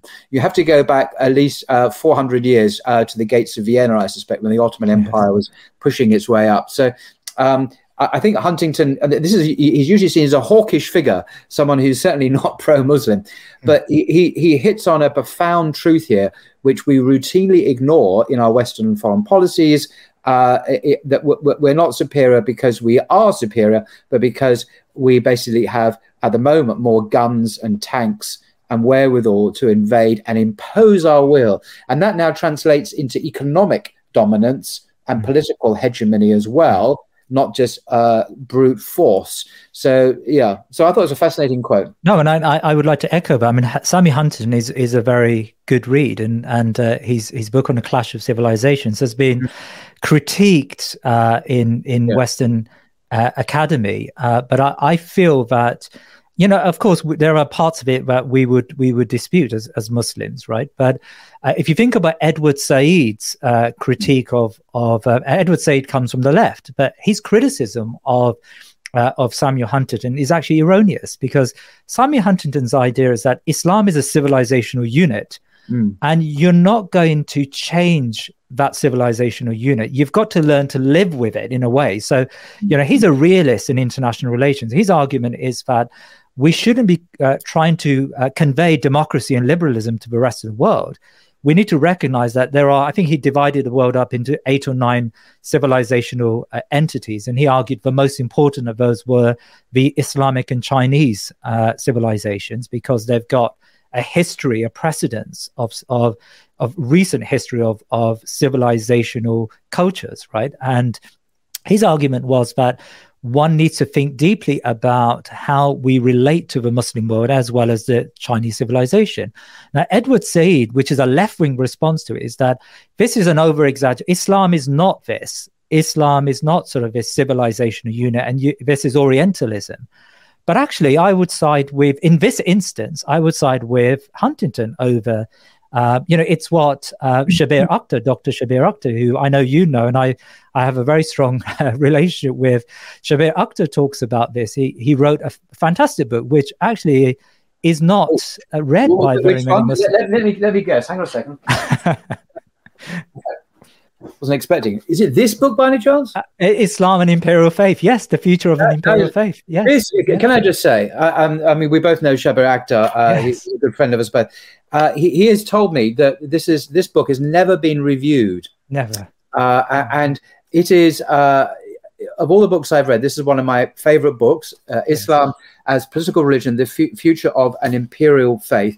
Uh, it's an absolute must-read for Muslims yes. today to understand the uh, the Muslim religion as a political, uh, as an imperium even. I mean, it, it breaks all the rules. You're not supposed to talk about Islam like this. Um, and the future of an imperial faith.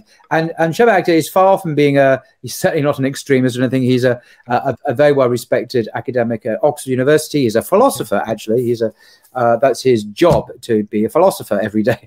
Um, yes. But he, he writes like an angel, and his erudition is simply intoxicating and outstanding, and I am constantly in awe of his brain. so, um, um, so I do uh, recommend that book, because I think you probably do as well, Mohammed.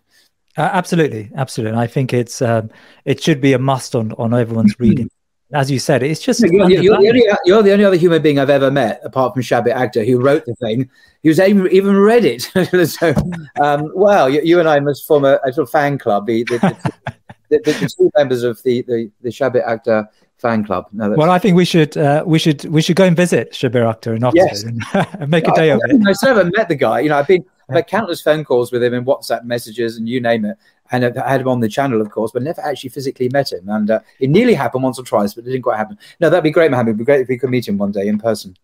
Yeah, no, and he's very uh, um, he's very kind. I mean, you know, I remember meeting him some years back, and. Um, Uh, we were at, he, he, we were at a mutual friend's house, and um, um, you know, I at that time I didn't know much of him. I didn't know he was a philosopher from Oxford, and, and uh, so most of the discussion was Shabir asking me questions and mm. trying to inquire about my way of thinking, right?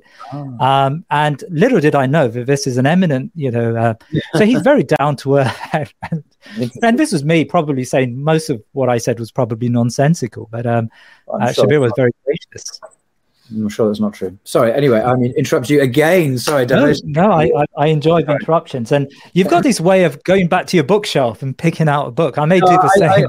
I, I, I do. It's, it's a great indulgence for me. I've actually had to share these things with people. Um, because I, yes. I normally, reading is a very solitary activity, and I don't normally. Yes. It's very difficult to talk to anyone about it if they've not even heard of the book, you know. So yeah. um, it, it's a great privilege to talk to you. Anyway, carry on.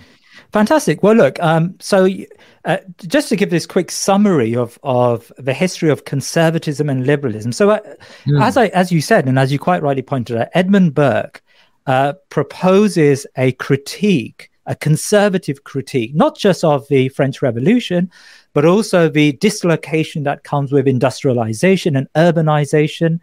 Uh, it's what's picked up by a politician later on, Benjamin Disraeli, who, of course, Uh, talks about uh, one nation conservatism, the idea that Britain, if exposed too heavily to this new industrial revolution that comes along in the eighteenth century and, and the urbanization that comes with it, uh, what's going to happen out of that is, is uh, go, you're going to create these individualistic communities mm. where the, the nodes that keep society together and keep communities together, the little platoons, as mm. Edmund Burke talks yes. about. Famous. Yeah. That, that, that expression is used a lot in, in the, the modern Conservative Party, I should say. Yeah. That's it's still currency. Uh, William Hague often uses it. I mean, he does. Yeah, he does. Those little platoons are going to disappear, and we're going to live these individualistic lives. And so there is this countercurrent to, uh, mm. you know, this enormous force of liberalism that um, that dominates uh, European discourse. Um, and, and in many ways, conservatism then becomes an opposition force to uh, to liberalism. Now, that doesn't mean that conservatives are immune to the forces of liberalism. As uh, years develop, conservative parties across Europe and across the West embrace some of the thin and thick values of liberalism. And, and you know, if we were to jump head one one bit, we could go to, you know, Thatcherism and Reaganism and, and how this neoliberalism resuscitates in many ways the classical thoughts of uh, of Locke and of John Stuart Mill, and and and tries to bring Britain back to those original thoughts of liberalism. And so, yeah. the modern Conservative Party is is uh, uh, it holds on to some values of Burkean conservatism, but in many ways is today influenced more by this uh, classical liberalism that comes out of the. Uh, the, the values of, of Locke and Mill than, than maybe Burke. Um, and you can see that in, you know, the modern Conservative Party in their view towards social matters. I mean, David Cameron famously introduced yeah. uh, gay marriage, right? Which yeah. um, well, he didn't uh, introduce it, which he did, but he actually yeah. made it mandatory for M Ps, mandatory. Uh, three-line whip, uh, to actually, they forced them to yeah. vote for it, otherwise they lost yeah. the party whip, which meant essentially yeah. expulsion from the Conservative Party. So that th this this liberal reformer forced it through with the most authoritarian measures. Yeah. Uh, and to be fair, as did the other parties, the Labour Party and the other part, yeah. the Liberal Democrat, whatever they were called at that time, also yeah. forced it through uh, yeah. Parliament. Uh, and uh, no, you're absolutely right. Yeah, no, I mean, uh, David Cameron could not have introduced it without the help of the Labour Party and the Liberal Democrats, who, of course, were their coalition partners, because he did have a, a major backbench rebellion. But you're, you're, you're, you're absolutely right there. So the modern, you know, the modern Conservative Party uh, is in many ways a, a liberal party with some conservative trappings. Yes. And, yes. and often the conservatism is, is very symbolic. Um, yes. And this is what Peter Oborne argues. He, his argument is that the modern Conservative Party is no longer a Conservative Party That's because right. it right. it has it has very little in common with the Burkean sensitivities that come with conservatism. Uh, in terms of social policy and things like that, the uh, the Conservative Party opposes the left, of course, because it's a Conservative Party, but it's always like several years behind the curve. So the yes. left will set the agenda, or oh, gay marriage, or this, or this, and the Conservatives mm-hmm. oppose it. Uh, but in a few years, they come round and then they adopt it themselves. And, and indeed, in Cameron's case, he's the guy that actually made it law in terms of the so-called gay marriage uh, thing. So um, they, they, they did tend to be just a, a slower version of an ongoing liberal secular movement or revolution, uh, I, I would call it, actually, that has been going on for a very, very long time. So it's not really a conservative party at all, as, as you say. It, it's, uh, it's kind of just a... A, a, a more moderate form or weakened form of it. But ultimately, mm. the destination is the same, actually. The Conservatives and the Liberals, perhaps in disagreement with you, say, do actually converge yeah. at some point, at some future point, they're not truly different, actually, yes. uh, um, in a fundamental way. And this is where, you know, I'm banging on about my own hobby horse here. People like uh, René René Guénon, um, the yes. Muslim uh, writer, in his famous book, The Crisis of the Modern World. I mention him because he represents a different kind of r- traditional conservative thought, which is explicitly rejects liberalism in a very uh, clear way. It doesn't have any truck with it at all, um, and, and looks back to uh, an older set of rightist values. Nothing to do with race, by the way. This is to do with uh, understanding of, of society, of, of human beings, which is fundamentally different from this liberal slash conservative Um, kind of duopoly, which kind of dances around the same maypole but gets mm. to the same destination in the end, I would think, cynically yeah. speaking, anyway. No, that's right. And and we're now seeing a countercurrent to uh, these prevailing forces. We can call it yes. post-liberalism, right? And and it's a very broad area that, uh, and I talk about it here, that um, encompasses, mm. you know, uh, people like the Trump uh, right and white nativism in, in the United States, and the rise of populism, Viktor Orban, but also people like Patrick Deneen, you know, a, conser- a traditional conservative that mm. doesn't want to go back to a classical liberalism like the neoliberals do, but actually talks about a society built on the foundations of community, uh, a society where the individual isn't, isn't uh, the primary force and the primary actor. Uh, so he mm. wants to go to a, a pre-Lockean uh, um, era where Uh, communities mattered and societies mattered and religion mattered. Um, uh, and, and that's these are really interesting trends. And I think if there's one thing that Muslims need to do today is we need to evaluate and assess and analyze these trends, because there may be some value in these trends. Of course, we have to view them through the filter of, of our Islam. And, you know, we, we need to know when to take the good and when to remove the bad. Mm. But but there are some really interesting ideas that pervade the general uh, public. And I and I think there is a there is now probably more so than ever before uh, since the end of the Cold War. There is a uh, this era allows for uh, new discussions, new new discourses. And I think uh, we need to find Muslim, uh, a Muslim way in, an Islamic way into into the post-liberalism discussion. Mm-hmm. Um, I, I just want to make one point, just to go back uh, ever so slightly. Um, mm. So on the timeline, um, okay. Okay. liberalism uh, goes through a number of iterations. I think the major iteration uh, is when liberalism morphs into something quite different after the end of the First World War. And it, it really is a transatlantic enterprise. So both in the United States and in, in Britain, liberal parties, in the U K, we've got, of course, Asquith and Lloyd George. Uh, in the United States, you've got uh, Wilson from the Democrats, Woodrow Wilson.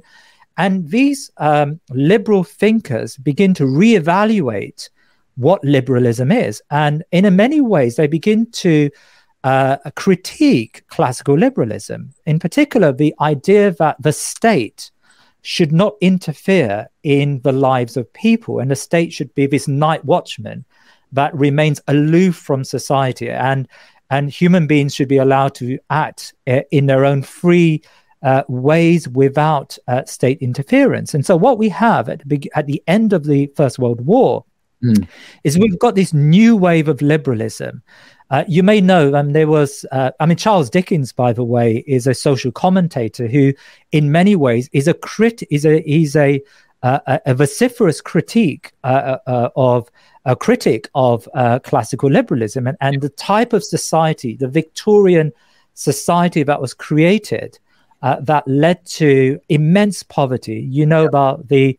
Uh, the Booth and Rowntree, the, the chocolate manufacturers who uh, who were Quakers, in fact, and and uh, their religious sensibilities um, made them aware that some for for whatever reason, um, classical liberal thinking at that time, the prevailing thinking at that time, which which which comes out of the Industrial Revolution, that thinking is is creating a society where people are suffering, people are living in, in very horrific circumstances. And, and yeah. when uh, the question is asked, well, who can do something about this? Uh, the, the sort of classical liberal ideals state that um, the state should never get involved. It's almost the idea that the survival of the fittest, you know, they, they are in these people remain poor uh, because uh, they uh, they uh, are too lazy, or they don't have the talent and the skills uh, to to make their way in, in modern in modern urban life. Right. And one of the most egregious examples of that, I, I would say, is that the so-called potato famine in Ireland, yeah. and the response to that. Basically, the obviously that whole British Isles era was controlled by uh, the, the Crown under Queen Victoria, particularly. Um, but the the, the, brut the brutal kind of uh, laissez-faire capitalist ideology that prevailed in Westminster uh, prevented any kind of humanitarian um, concern for uh, the way the market was uh, impoverishing people in, in Ireland. Um, but interestingly, the Ottoman Caliph at the time, uh, uh, the, the Muslim Caliph at the time, um, sent shiploads. Of, he was moved by pity. You know, these are sons of Adam, of course. Mm. The, the, the Irish might have been Catholic, but they were sons of Adam. And he was moved as, as a Muslim Caliph to send huge, vast amounts of uh, of um, you know, foodstuffs and other other support by ship uh, from uh, what we call Turkey to Um, Ireland. And the, the Queen, Queen Victoria, the, the government here in, in England actually protested and says, look, you, you can't send this uh, because um, you, you just mustn't. Queen Victoria has sent a little bit, and we can't have the Ottoman outclassing her, out, you know, showing her up. So send a lot less, please. And this is all, you know, all, all openly acknowledged. Yeah. And so the Ottoman Caliph agreed officially to reduce his contributions to relieve the appalling suffering of the Irish people because of this attitude, but secretly he he sent um, a, a lot more um, uh, relief to the Irish people um, because that was the, uh, he was determined to uh, get, make sure this charity got through. Uh, and the the uh, the Victorian government uh, took legal action against the Ottomans for daring to give relief and charity to the starving Irish. You couldn't make this up, by the way. It, mm. it is so. It is such a stain on our history that, um, but uh, the, the legal action obviously failed because the Ottomans came in and gave food to starving people anyway. Mm. But the fact that the government would, would seek to prevent charity getting towards uh, hungry people in Ireland, you, you, you, you, you, you, it is, no, it is no, no wonder that the Irish have historically been very anti-British and have supported Um, you know, anti-British causes and various, but well, I'm not going into the rest of it, but mm. uh, it's an appalling story. And it, it is a, a very practical manifestation of the ideology. There's a liberal non-interventionist ideology, this harsh neoliberalist capitalist um, agenda, and the way it, it literally starved millions of people because they were left to the brutality of the market, and the government refused to help. Muslims did help, or they tried to help, uh, and then the government tried to stop them as well. Um, so it's an appalling story, and and I do recommend people look into it and find out for yeah. themselves what, what really happened. Yeah, that's a fantastic, fantastic. It's, it's a good example of um, about it as soft power, right? You know, of yeah. course, it was done for sincere reasons, but it's a way by which you communicate your influence in the world, and you know. Often today, uh, Islamic soft power is reduced to just individual acts of charity. Mm. Uh, that you know, we are we no longer have state actors that mm. fight for corner for, for Islam, and um, you know the, the powerful nature of that act. Um, and you know, it had a it must have had an enormous impact on the mindset of uh, those impoverished Irish uh, people. Um, so, so this classical liberalism uh, is found to be uh, to be indifferent to poverty, indifferent to the economic circumstances of others. And Woodrow Wilson and, and David Lloyd George in, in U K and Herbert Asquith in the, in the United Kingdom, uh, they advance a new, a new uh, idea of liberalism, which becomes known as social liberalism or modern liberalism, where, you, where the state does intervene, where there is an emphasis not just on negative freedom, they call it. Um, this is an idea that the state should leave you alone in order to be free, but positive freedom, where the state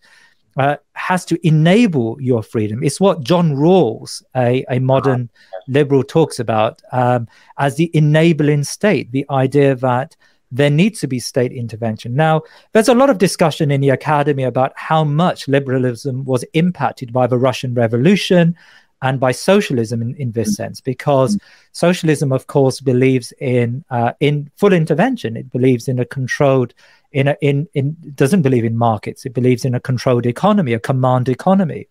Um, uh, there is some argument there. In fact, David Lloyd George in, in England, in Britain, uh, did uh, visit uh, Kaiser Germany, did visit uh, Germany, because Germany was at the forefront of developing a welfare system, a welfare state, and and uh, a lot a lot was learnt from from the Germans. Anyway, regardless of how they got there, this modern liberalism uh, incorporates more state intervention and develops into an ideology that uh, within time embraces social causes beyond those initial rights that mm. John Locke spoke of. So John Locke spoke about the right to life, liberty, and property.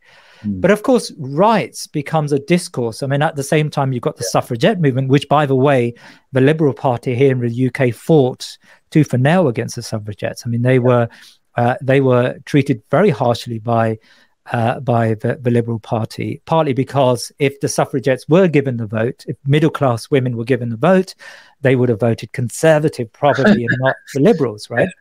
Yeah. Uh, so for political reasons, the Liberals in Britain decided that they were going to forego their principles in exchange for um, uh, political expediency.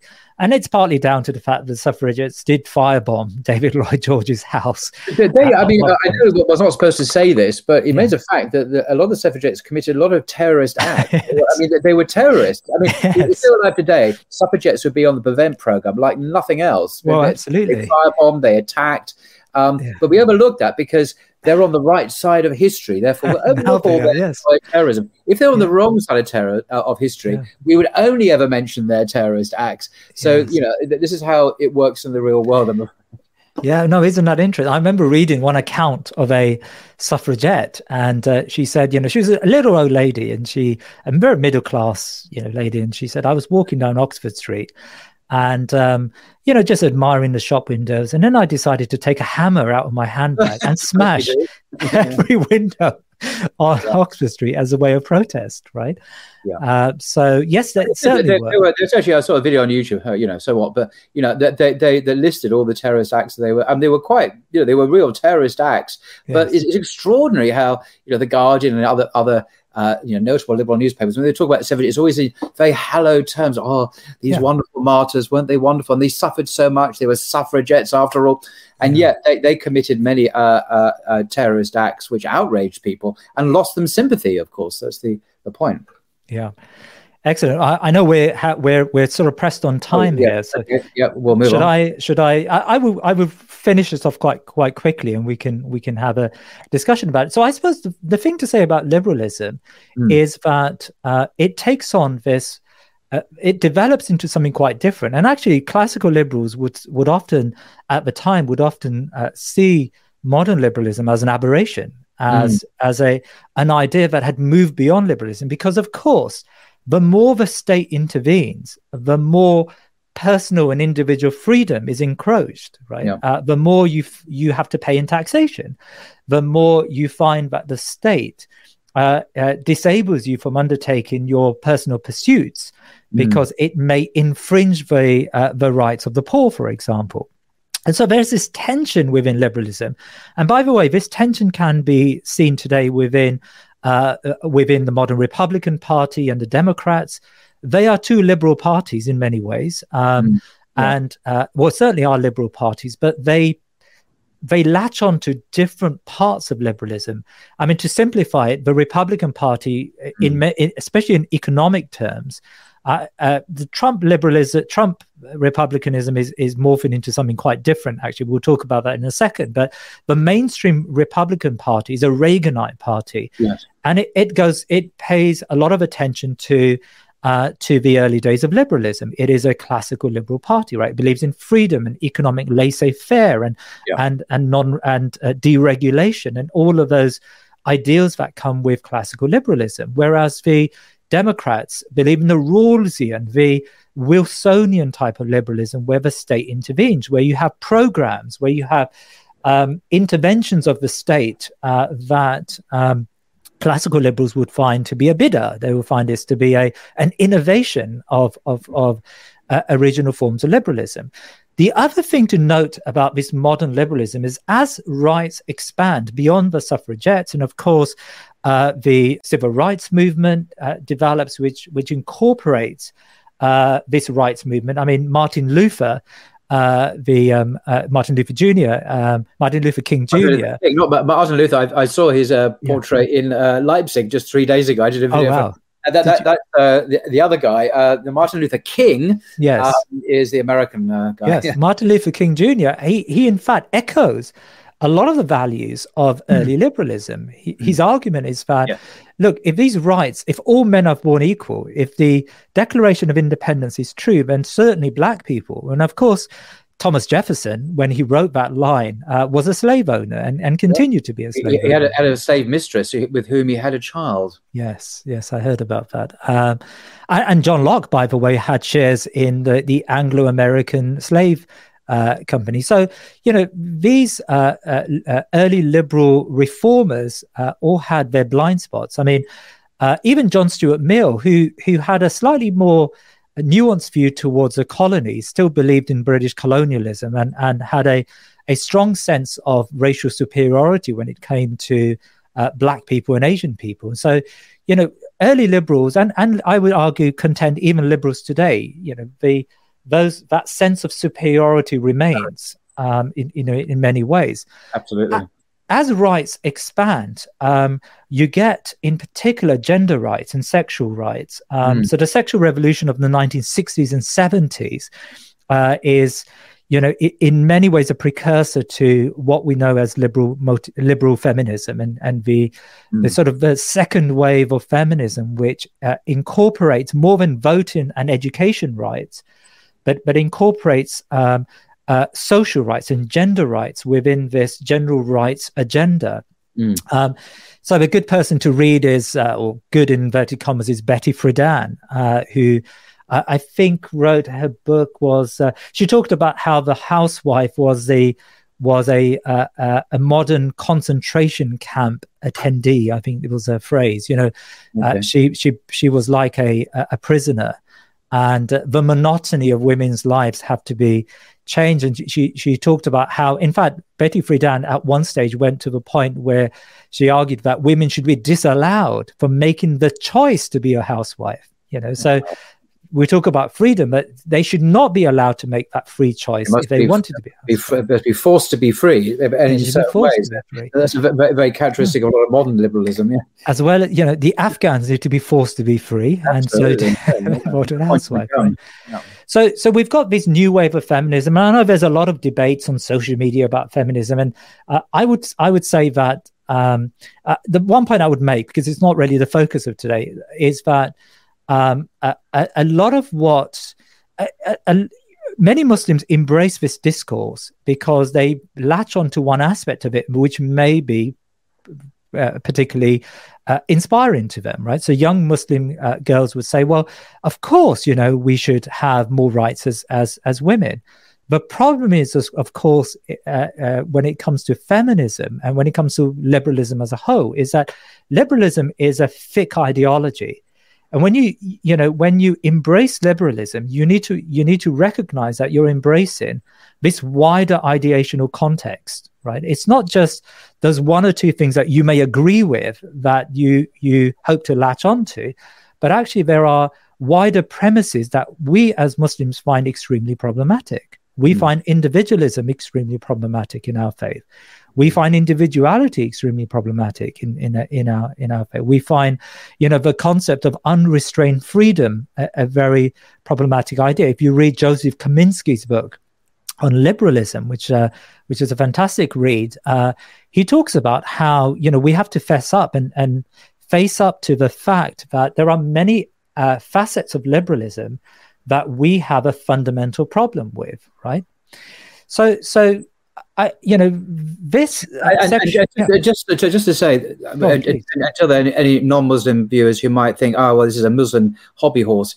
You know, if you, uh, as you've already said, if you look through European history, the last two or three hundred years, that there are very strong uh, elements of, of reaction against these these kind of liberal ideas within the European uh, context itself, politically. Yeah. uh, theoretically, philosophically, without going through the whole list. So this is a highly contested idea within European, European history is not the Western tradition in some monolithic way. It's incredibly diverse. It's contested. There have been wars fought over it. You know, the two world wars, the Second World War had elements of this in it as well. So it, it, it's become universal and hegemonic today, but this is unusual. I mean, historically, um, it, it's the ebb and the flow of mm. this. You see this constantly throughout European history. At the moment, we're seeing the dominance. I think you're saying now we're seeing a more multipolar world where this is being, beginning to fracture. Yes. Um, and, and many, many people would say, hurrah for that.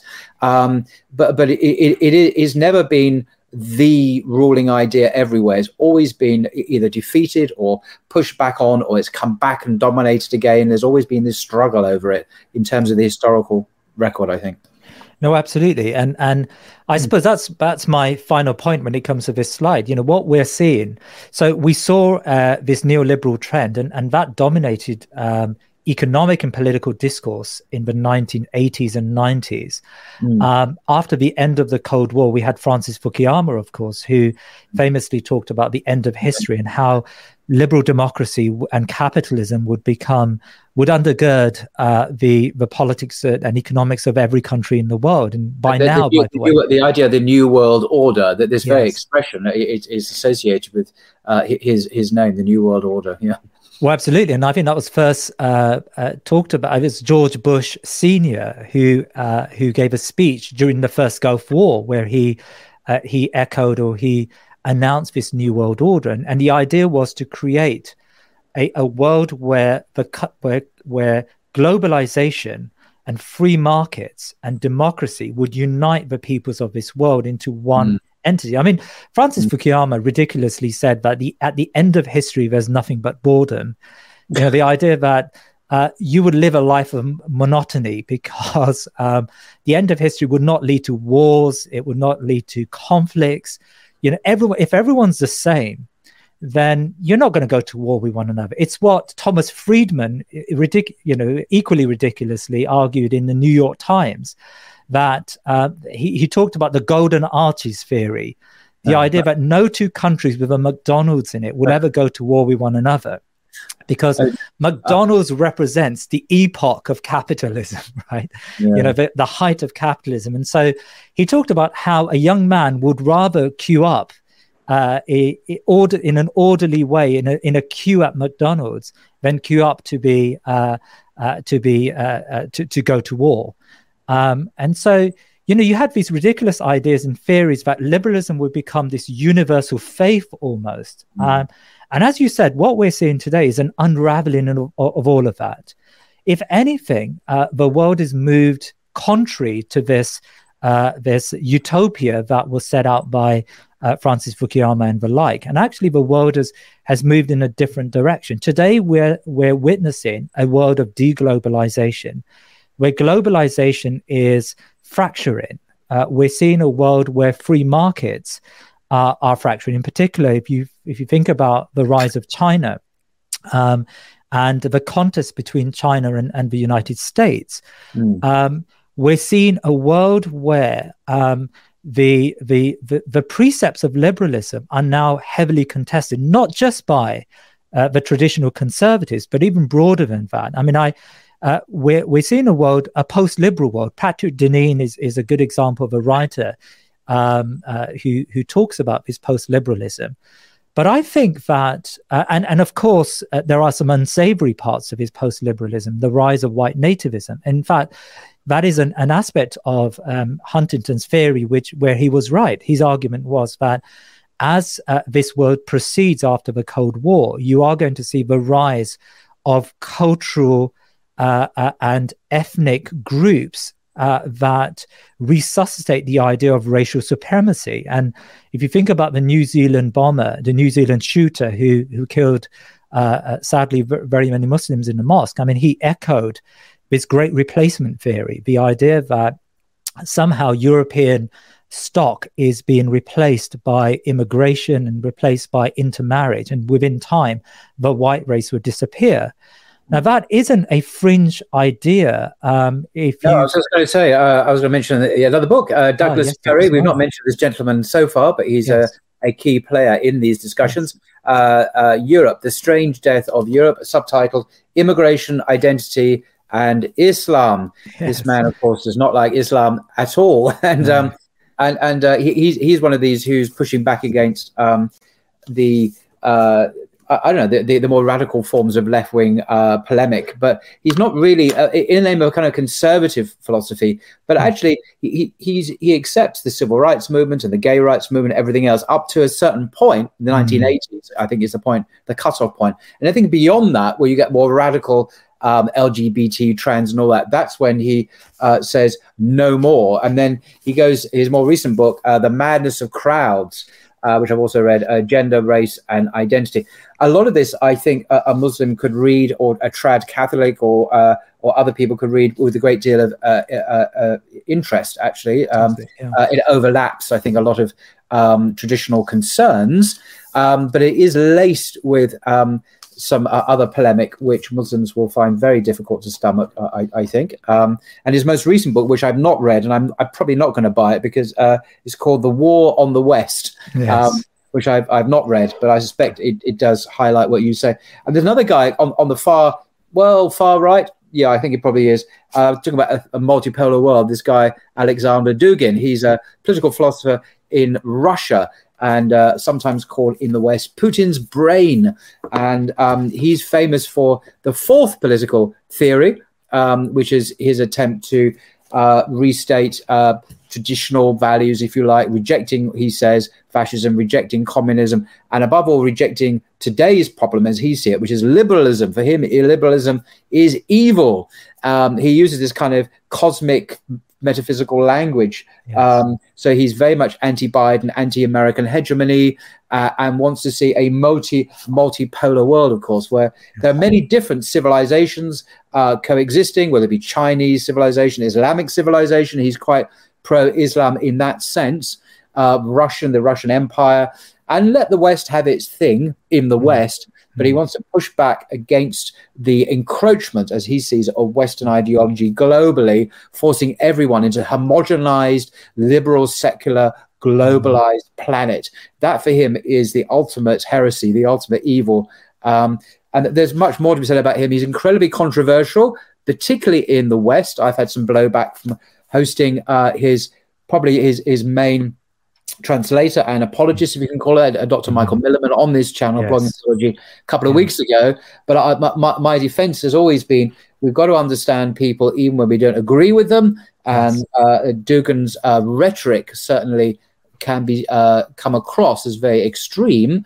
But nevertheless, his ideas are important because they apparently do uh, have the ear of Putin. And this is, I thought it was an urban myth, but mm. a, a recent article came out showing, because since the Uh, the, the sad assassination by allegedly by the Ukrainians of Dugin's daughter, daughter yeah. sadly murdered in broad daylight just a matter of a couple of months ago.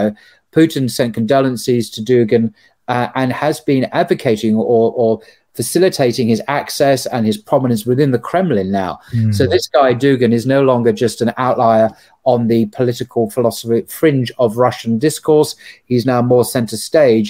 And if you listen to the rhetoric of Putin and of Dugin, they even use the same vocabulary, the same key terms. The this word multi, multipolar, multipolar yeah. keeps on recurring. Yeah. So there is there seems to be a steady convergence of these two uh, minds. So yeah. it's important we understand them, even if we don't really yeah. like them or agree with them. That's that's my view, anyway. Yeah, no, he's known as Putin's brain, isn't he? And yeah, and exactly. certainly, so these post-liberalism in, in the sphere of post-liberalism now, you, you're. there is a development of political ideas mm. uh, that uh, occupy this this space, and and that's really partly down to, since the two thousand eight financial crisis, uh, the West is in despair, the West is in disarray, and and uh, the United States, the epicenter of this globalization, of the epicenter of this of this unipolar world, is now fraying. I mean, uh, a great yeah. person to read. And I'm going to do what you do. If I can find it, a great person to read is. Oh yes, um, I like oh, I, I, recommendations. I'm not as quick as you, I'm afraid. uh, oh here, no, it's not here. Anyway, the, a great person to read is, is Robert Kagan. If if your viewers are interested in international politics, here we go. It's one of his books. Oh good. Um, do, so do hold Robert, it up. Robert Kagan. So this doesn't make very good T V, but Robert Kagan oh, great is great T V. Believe me, great T V. The Jungle Grove. I've never heard of this. America and the Imperial Imperiled World. Imperiled World. Robert Kagan. The, the the Jungle Grows Back. I mean, actually, echoes quite similar to the um, foreign policy chief of the uh, European Union.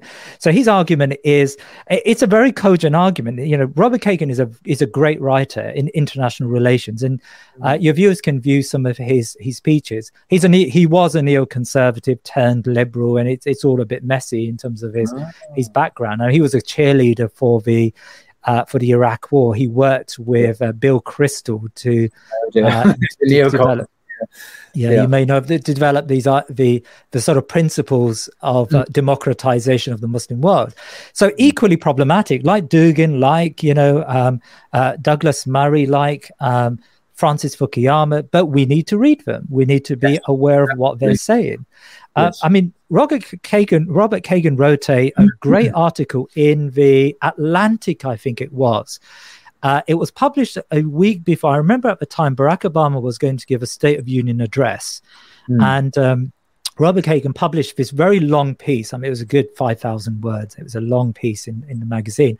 Uh, no, it was in the New Republic, uh, and it was it was titled something like "Superpowers Don't Get to Retire" or words to that effect. And his argument was that, look, America is this superpower, but for whatever reason, we're giving up the fight. Right? We're no longer uh, we no longer see ourselves as the the guidance in the world, the city on the hill, the the the, the state that is going to bring.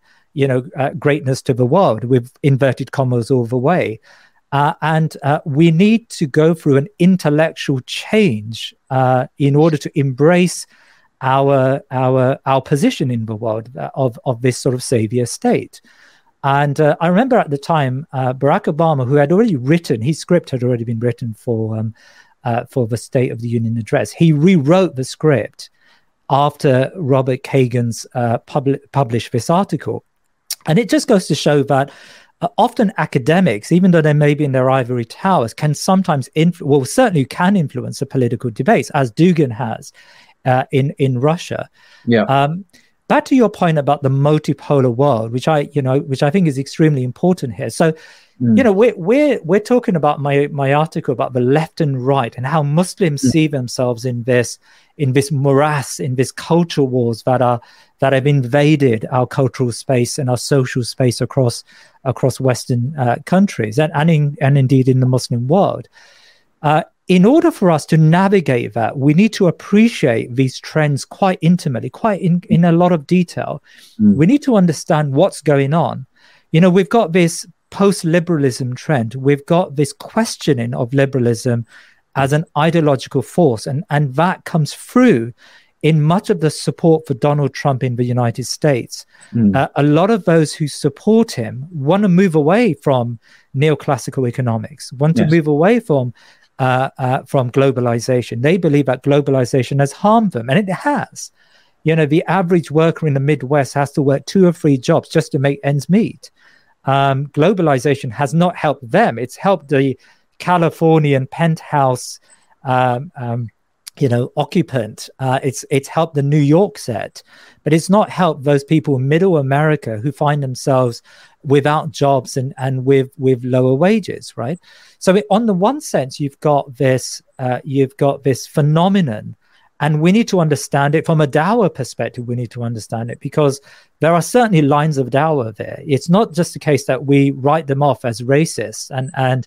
decide we're going to have nothing to do with them, because there is an opportunity to speak to them. But of course, we need to speak to them knowing full well what they stand for and where they're going. Um, so there's this ideological schism that's, that's developing in, in the West that we need to be aware of.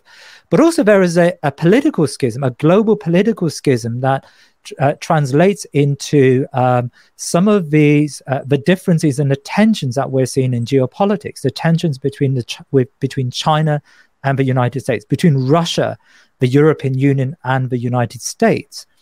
And I suppose my message is that with with this mess that we we can call the modern Western world, the Muslim Ummah, the Muslim communities in, in these countries have to be well aware of these trends And we have to find a message which is sincere to Islam, sincere to what we believe in, that is able to navigate these trends and actually present Islam within these trends as a as a force for good, as as a way to remove yourselves from these uh, these uh, fault lines and these impediments that are being created in in, in these societies. So I suppose I, I'm calling for, and, and my argument, and it, it's not an original argument, it's an argument that many, Shabir Akhtar would make a very similar point, that mm-hmm. you know, there is something about Islam that we all believe in, and that is that Islam is a is a uh, a, a a force for change. Uh, Islam can can develop, can change societies from jahiliyyah, from ignorance, to something far better, and so. You know, our our da'wah, our our call has to be to to to try to present Islam and and to uh, to to think about ways by which we can enter that post-liberalism debate. Um, maybe that's my my my point. I know that you know Joseph, Professor Joseph Kaminsky and Ovamira Anjem and others are are doing a lot in this field, but I do feel that. Why is it that Dugin and Murray and others occupy this post-liberalism space?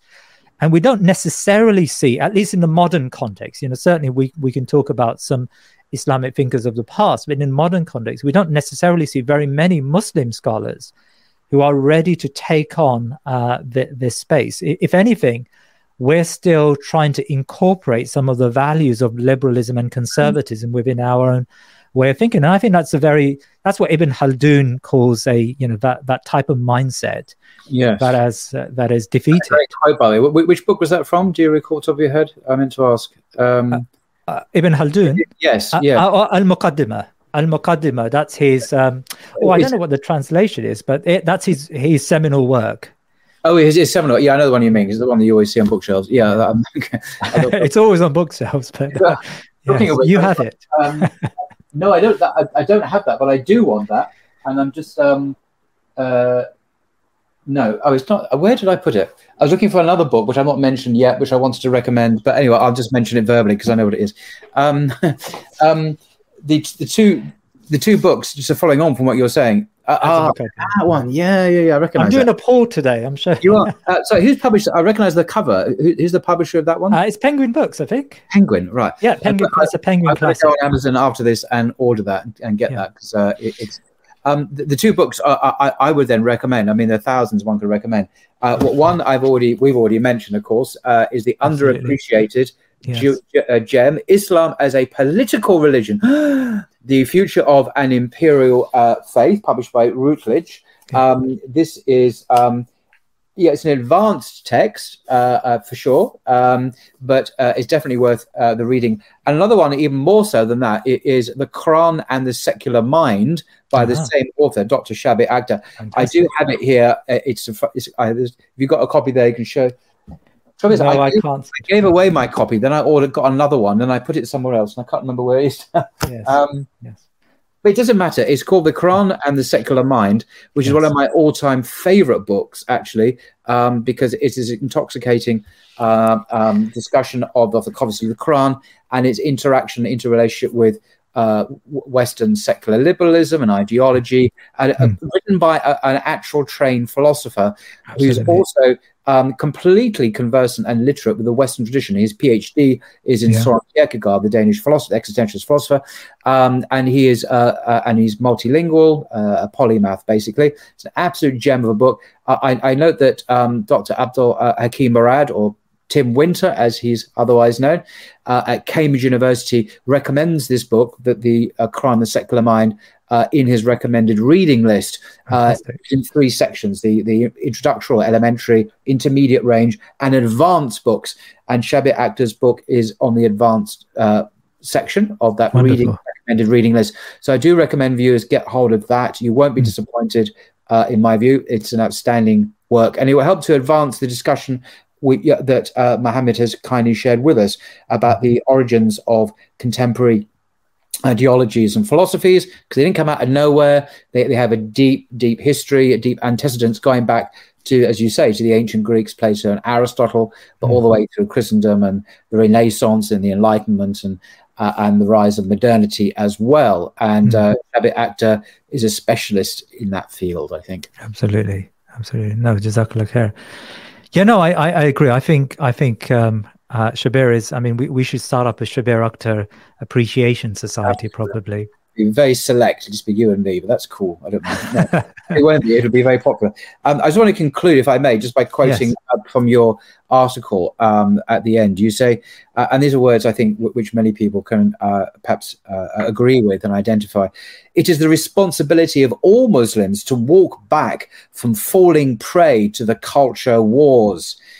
As the West turns in on itself, Uh, the Muslim community should act as an example of people that are confident in what they believe and practice, undisturbed by the noise around them.